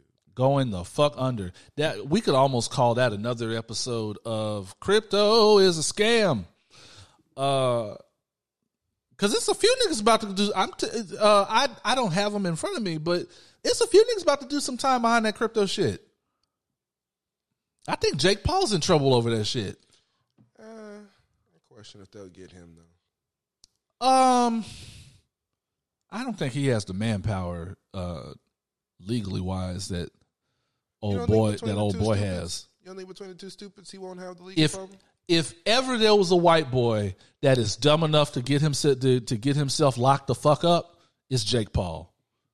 He is the one. Like this nigga, this dude, I was unsure about. Jake Paul? No, he doesn't have the scruples. He doesn't have the scruples for that shit. He don't have the no. If ever it was a white boy that gonna get himself locked up, it's gonna be Jake Paul. He's not smart enough to beat that case. He wasn't smart enough to not get caught in the first place. But he is dumb enough to say some shit like, "I'll Rochambeau you for the verdict." I mean, I think we're in a time some of these white like the Trumps, they trying to get themselves locked up. I just saw that they trying to get locked up. No, Eric Trump looked at these motherfuckers and literally said, "What the fuck you asking me for? I just work here. Fuck you asking me for? Ask them." I mean, look, they trying to get locked up. Their opening disclosure in their documents is don't trust anything in our disclosures. Do your own research. How are you going to tell a bank do your own research? How are you going to have when you're applying? Are you serious? Because you're a G. What? Man. They don't get enough credit. They trying to revolutionizing how you go about financing. What? Let's high five these people. Take my word for it. Don't look at my actual finances. What? They about to get their ass. Don't look over here. It don't matter that that's on fire. That's still worth $20 million, I promise. They better start putting money on their daddy books right now. It's a civil case, not a criminal one, though. The second Jared Kushner walk in, it's over. It's over for this. Let me tell you something. Oh, Ivanka's still got to testify, too. And Trump. Don't forget, they're putting Trump on the stand, bro. You know what? The only way that works out in his favor is if they really coach him on telling on himself anytime he's in front of the public. He refuses to be coached. I think that there's someone there that can be like, "Hey, no, but for real, bro, if you don't take this advice, if the Secret Service, you're gonna end up going to jail if you don't shut up." Let me explain something to you. If the Secret Service can't save this motherfucker from himself, because that's how he got into shit in the first place. They say he was fighting with the Secret Service, trying to take the wheel, and if the Secret Service, no, I'm saying just generally about this motherfucker. If the Secret Service can't save you from yourself, no one can. Disagree. The Secret Service has a very curated job. They are not there for what I do with my mouth and pancakes on a Saturday night, and they are also not there to prevent me from being a crazy person. They are there to take bullets. That's it. They're not there to prevent you from being a crazy person. They're there to handle the crazy person. Because let's be honest, Joe Biden can't be handled any more than Donald Trump can. Look, man, if I want to Harrison Ford somebody off Air Force One, get off my plane. And what's fucked up about all of this is that the government will be shut down in like 3 days. Well, no, I have a whole other thing about the government shutdown shit, but. Fam, and after all of this, Donald Joseph Trump is still the strongest candidate they have, that the party has. Fam, when you have a motherfucker that is on trial, that has beaten a rape case, that he didn't beat the rape case. He got to pay $6 million. Oh yeah. For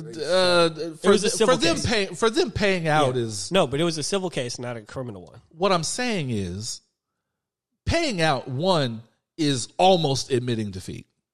Yeah. Because it still leaves it in question. Because it still leaves the situation itself in question. Oh, no. He's civilly liable for a rape. And it's not criminal. Well, right. Well, what I'm saying is, when you have a motherfucker that has been legally embattled the way this motherfucker has, when you have someone who has all but admitted to at the least sexual assault, who does not have to attend any of the debates and is still the strongest candidate. The fact that he said, fuck them debates. Damn. And then aired his own interview. Is not attending one, and that has no bearing on his electorate. I want to be that lucky.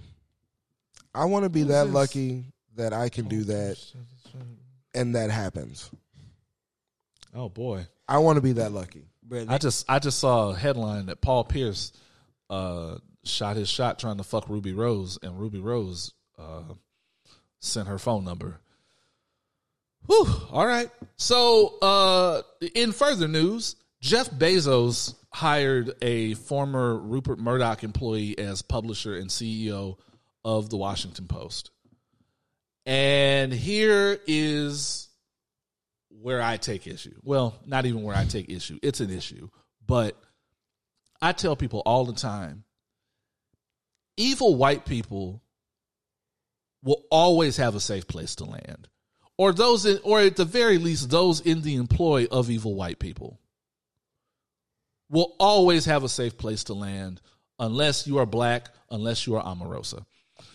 Always have a safe place to land. We just end up on reality TV and shit. And when people in particular, the obscenely rich, AKA billionaires, get in their bag, the first people in any society that need to be worried is the press. The first thing rich white people want to control is the narrative. That's true. I was already worried about Jeff Bezos and how he was going to be handling Washington Post. Now he has a former direct employee of the pinnacle of evil white men whose first and main objective was to control the news. It's all going down. It's all going down from here. I don't like it. Evil white treachery. Evil white treachery will always win at the end of the day. We'll talk about it off air, but I think she's corny. Really? I always say evil white treachery, rich white treachery always wins at the end of the day, but evil white alliances are just as bad. If you don't believe me, they have recently discovered, I think it was either oil or just natural gas on the coast of Israel somewhere. And these are the motherfuckers that Joe Biden is caping for. Do whatever you want with that information. Do with that information. Think critically about it on your own. Do you want your gas to go back down to $1.75? Stop it. Free Palestine.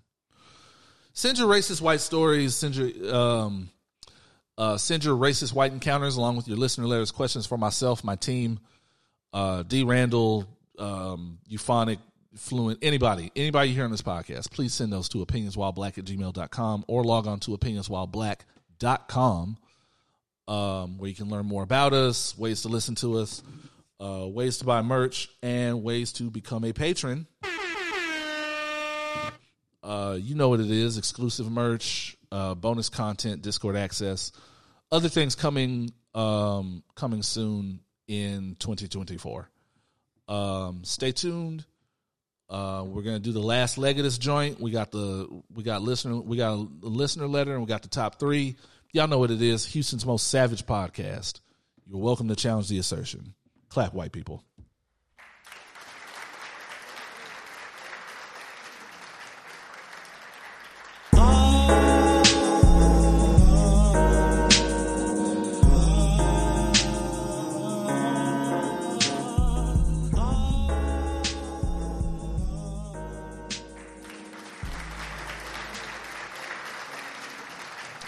No. We are back. We are black. We are opinionated. Kicking it, chilling, having a good time. Everybody feeling good? Yeah. All right. Yes. Don't look at me like that. Yes. Don't look at me like that. It is time for listener letters. Engagement. You don't tell me what to do with my eyes. Easily my favorite part of this show. Hal Allen wants to know, do you believe the MCU is on its last leg? Fuck no. The short answer is no. There's been an article that has been making the rounds. I forgot. Variety. Okay. Yeah. Talking about the decline, the quote unquote decline to MCU, whatever. Man, look. Here's my take on this, and it's only and. Craig Lindsay's going to hate me for saying this, but it's only gotten worse since Martin Scorsese said that bullshit he said.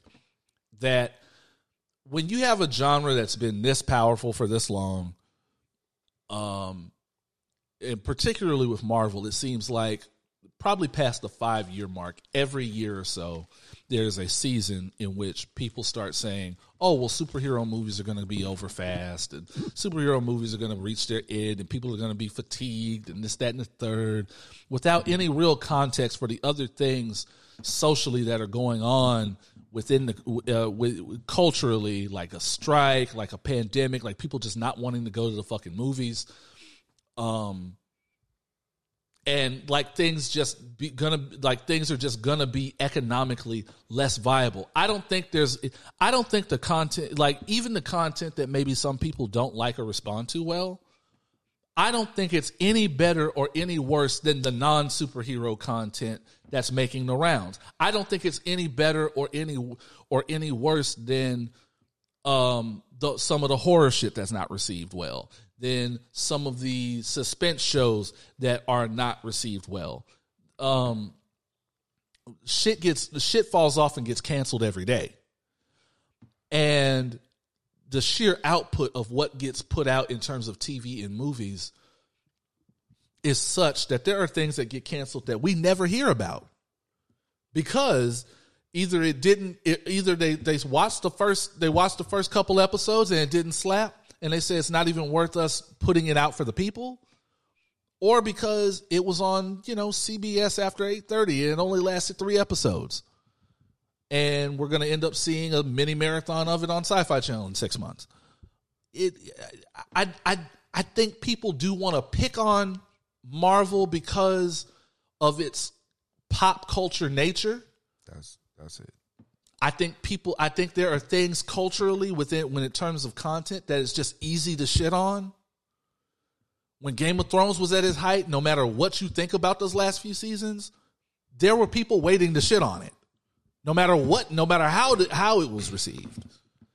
There were people ready to shit on House of the Dragon, and it turned out House of the Dragon slapped.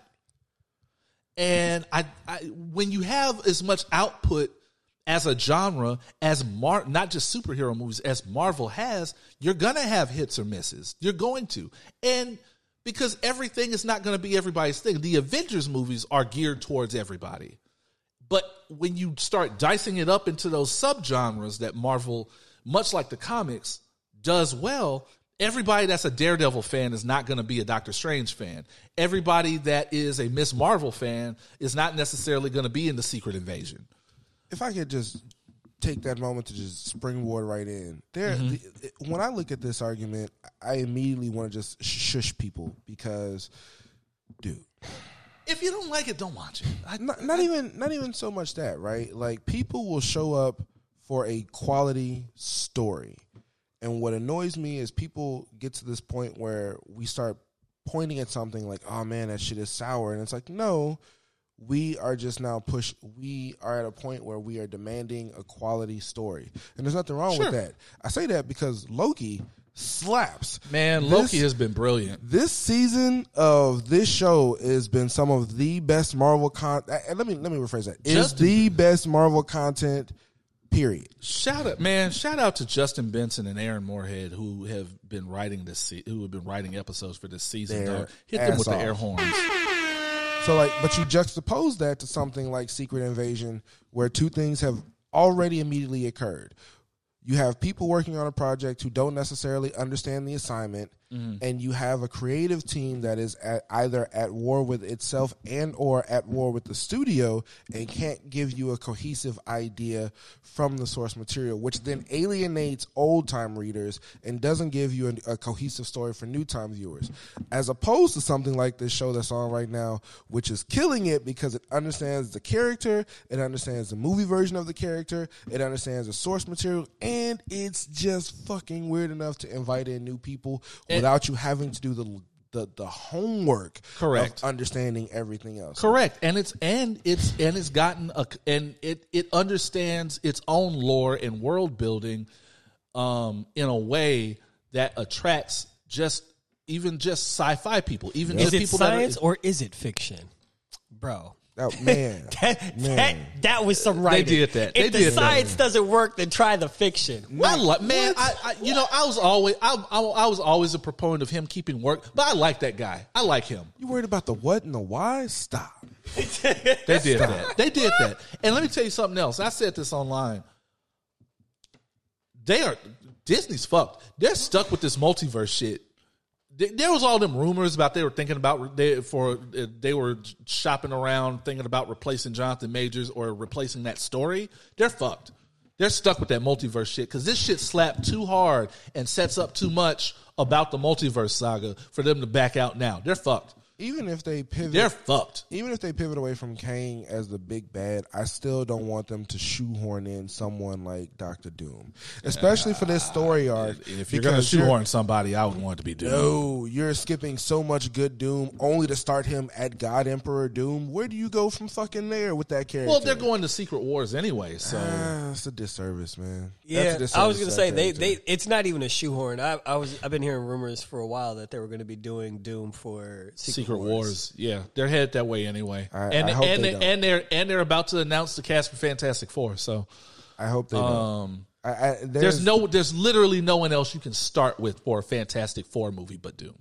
Like, they have other villains, but there's no one else you can start with but Doom. Antonio Banderas says Galactus is like the forefront of that. Yeah, at the forefront of the rumor mill, he's like there, already making molds of his face for the CGI work. I guess they've proven me wrong before, so I'm open. It's fine. But the very short answer to that question after this very long series of answers is no, not at all. Marvel ain't going nowhere, and they're gonna shock everybody when they move completely on. And I'm not saying they should, but they're gonna move completely on from that that case and kill it. And they're gonna keep him, and a lot of people are gonna be mad. And they should be. I understand because whether or not there's a victim to consider if it's true. Right. If it's true, right?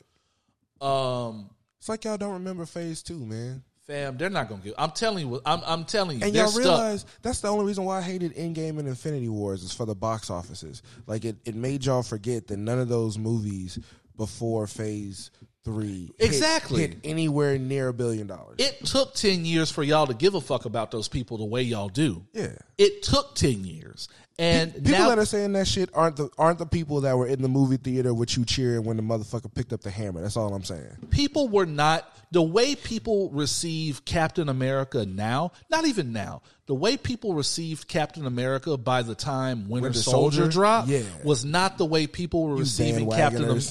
Was not the way people were receiving Captain America when First Avenger happened. For real. The only person that just from day one just had a meteoric rise to pop culture fame is Robert Downey Jr. And that's from nothing of the character. Correct. That's pretty robust. Thank you, Hal, for that question. Engagement. We love it. We appreciate it, man. Actually, let me check the Twitter. I I neglect y'all on Twitter sometimes. I don't think there's anything. That's where all the porn stars are, man. No. That's where I'll say you're not wrong. Wait, hold on. What? I'll say he's not wrong. That's where a lot of porn is now because Tumblr is too safe. Yeah, thank you for that. Anybody else has questions for us at any time, you can always hit us up. OpinionsWhileBlack@gmail.com. You can find me on socials and just ask me directly, and I'll address it here. Y'all know how we do. It's time for the top 3 STFUs. Who are the 3 people in America that need to shut the fuck up? Shut the fuck up! Number 3. Who do I have down? DJ Academics. Oh man, the head incel in charge. Can't stand that dude. Oh man, he is the worst. DJ Academics has been embattled this week with Saucy Santana. For those of you who don't know, Saucy Santana is in fact a gay man. Basically, he was talking shit about the new city. Basically, Academics was talking shit about the new City Girls album, and that kind of low-key went into him talking shit about Carisha, about Young Miami. You know, there's all those rumors that maybe they're breaking up and that Young. We talked about that on Patreon a little bit. And he had some unsavory things to say about Carisha, and Saucy Santana, who is Carisha's best friend, was not having it, and he lost his shit. And went off on Academics, something we've all wanted to do. Now, he didn't do it to a degree that maybe I would. He did say that not only was he going to pull up and beat his ass, that he was going to put it in his ass afterwards. Oh no! Yeah, man. No.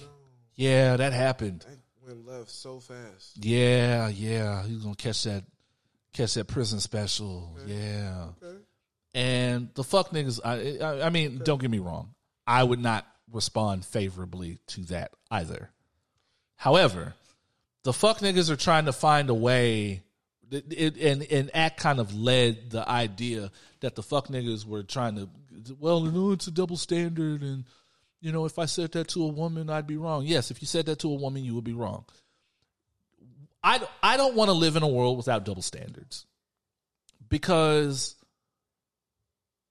I think that there is a level of, I think there's a cycle of privilege, and this is getting away from why Academics should shut the fuck up, but I think there's a cycle, like a food chain of privilege. I think double standards and privilege are, in the way that we're talking about it here, are a part of a natural balance. There's certain things a woman can say to me that I can't say to a woman or anybody else, but that's kind of the price.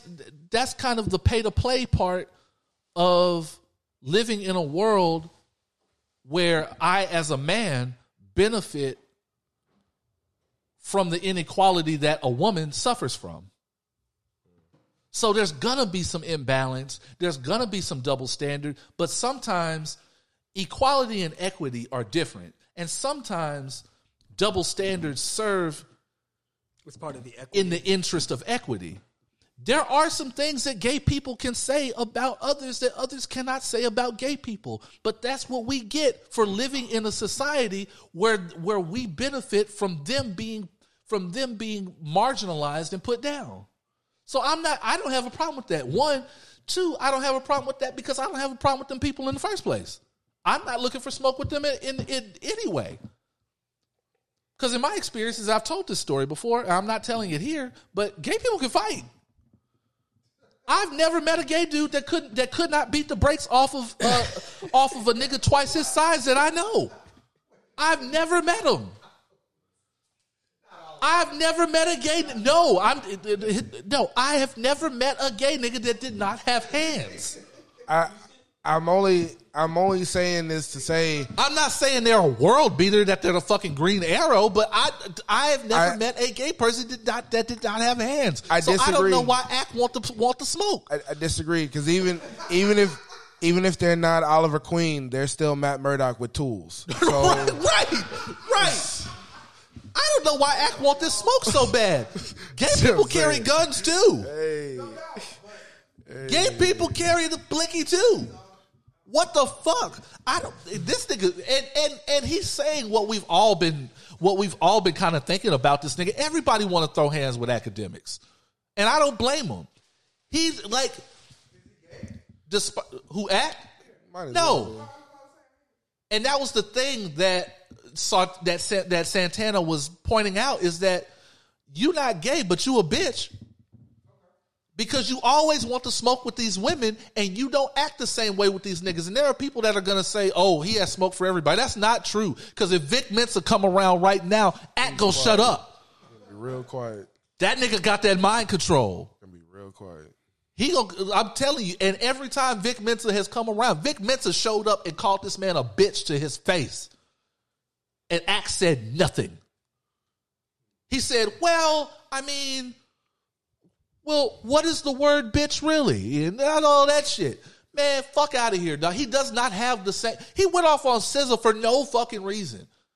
First of all, any cishet male that has a problem that wants smoke with SZA, in my book, is a bitch. What the fuck are you doing? And this is why we have a problem with him leading the incel charge. What straight man is looking at SZA and acting a fool about that body? What is wrong with... Shut the fuck up, dog. SZA? Really? SZA and Young Miami, actually. What is wrong with you, dog? And he lucky that Diddy ain't pulled up on him. Because whether they're together or not, Diddy has been very open. Diddy has been very open about that's my boo, real bad. I mean, hey man, sometimes definitely don't want to smoke with Puff. Sometimes you just like having your mouth open. This nigga Puff to beat too many cases. Like, fam, all I know is that nigga went on the Breakfast Club recently and they asked about Keefy D and the murder of Tupac and all that shit. He very quietly said, "Chill out, dog. Let's not."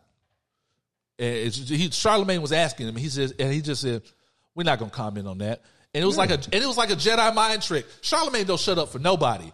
Puff said, "We're not gonna talk about that." And then Charlemagne was like, "We're not gonna talk about that." Yeah, that's because you shut up for murderers. Shut the fuck. What are you talking about? Yes. Birdman went on that joint. Yeah, because you shut up for murderers.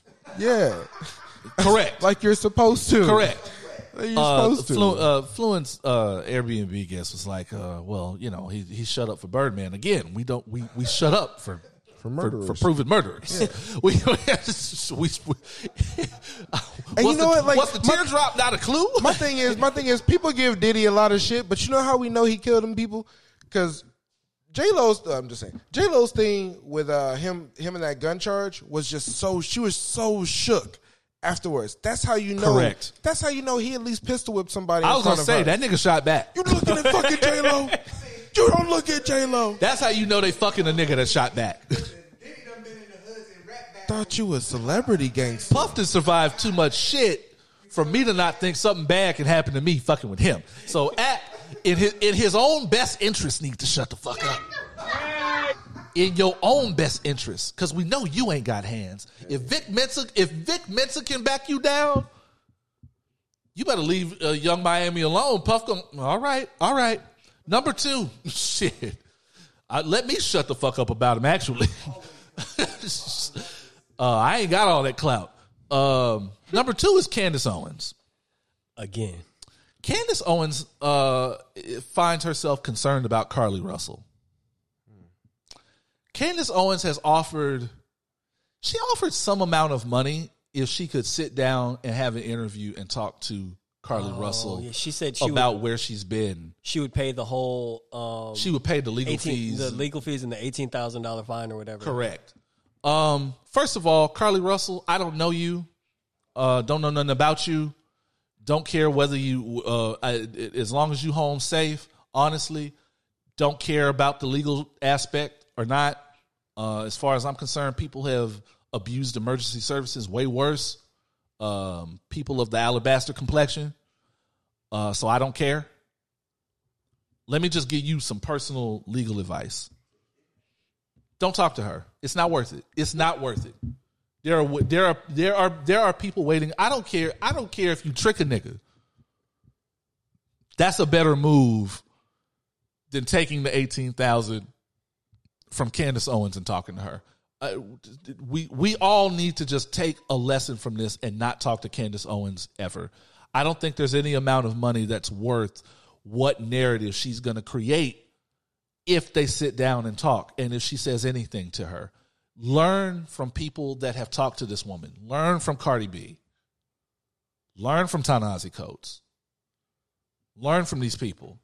They need to learn from those lost segments that we haven't seen where those people turned into fire when they sat down in the chair. Also correct. Just don't do it, man. Don't. It's not worth it. And Candace Owens, mind your business. You don't want to be over on this side with us. You don't get to comment.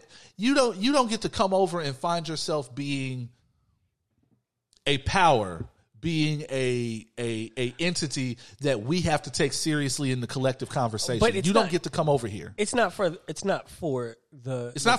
It's not for us. It's for them. Literally for her to be messy. So you get the same, to hold up another black woman and say, "You see how they do." So you get the same treatment that these white folks do when they ask about cultural business. Mind your fucking business. Stay over there. You wanted to be over there so bad, and you keep wanting to be over there so bad. Stay over there. You're pregnant. Take care of that baby. Take care of that baby with that odd blank face looking white boy. That white boy looks like the robot in iRobot. Like he just has a starter face. They look very dull and constipated, and just shut the fuck up, Candace Owens. Shut the fuck up. Just stop. And the number one person who should shut the fuck up, I want to go back to, I want to look up this, I have to get the article back because I want to make sure we're talking about who I think we're talking about. Number one person who should shut the fuck up is Amy Schumer. Aww. The blue lion of white feminism, Voltron. Amy Schumer had things to say about Palestine. She should not have. And she shouldn't have. She shouldn't have. I have never heard, to this day, I have never heard an Amy Schumer take that I was comfortable with. I have never heard an Amy Schumer take that made sense to me. I have never heard an Amy Schumer take that wasn't anger-inducing and made and just that didn't make my brain shut down completely. She's got a hot take about body image I fuck with until she filters it through her backdrop of race. And we'll get back to that actually on a Patreon actually because I do remember her having some kind of little hot take that. Anyway, yeah, she's very comfortable being a fucking nincompoop. Yeah, and she's been very open about her support of Israel. She has supported the military strikes along the Gaza Strip. Oh, wow. We've got to be up to like 10,000 Palestinians dead. Wow. And she supported this, she. So there was a young lady, a black actress by the name of Asia Jackson, who really wanted to G-check Amy Schumer about this shit. And as white women do, she responded badly. And I believe tried to jump in her DMs. I'm looking. Oh yeah, she did. Oh, and had an essay. This is multiple paragraphs. I'm not reading all this shit. Holy shit. Oh, yeah, I thought you knew. It was pretty lengthy, bro. Oh, my God. Yeah. This is why she reposted this shit. Yeah. Oh, man. Okay. Yeah. White women, come get in the huddle. Take a knee. Listen very closely. Listen with intent. Hear me when I tell you. Listen to my warm, buttery voice. When black women are talking, when black women are offering you a teachable moment about non-white things. But everything's white. It behooves you. It is in your best interest, not our, well, yes, ours, to shut the fuck up and receive it. If she offers you a paragraph of information, it is your job to absorb the information. In the immortal words of Rocky Balboa, you cannot listen, you cannot talk and listen at the same time. And Amy Schumer, you need as much good press as humanly possible. The last time I saw you in anything relevant to my life, you were literally on a mayonnaise commercial. A mayonnaise commercial that I have not seen outside of Twitter. Did you buy the mayonnaise commercial? No, because it wasn't relevant. Because it looked like Amy, because she looked like the mayonnaise. I'm pretty sure that's why they hired her. First of all, never mind, I'm not going to do that. She looks like sentient cottage cheese. I'm growing fluent. Amy Schumer looks like sentient cottage cheese. She looks like a Tick villain. No, she doesn't. She looks like a villain from like Mystery Men or The Tick or some shit. No, she doesn't.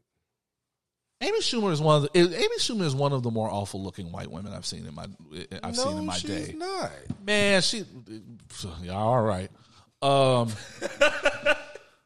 All I'm saying is white feminism Voltron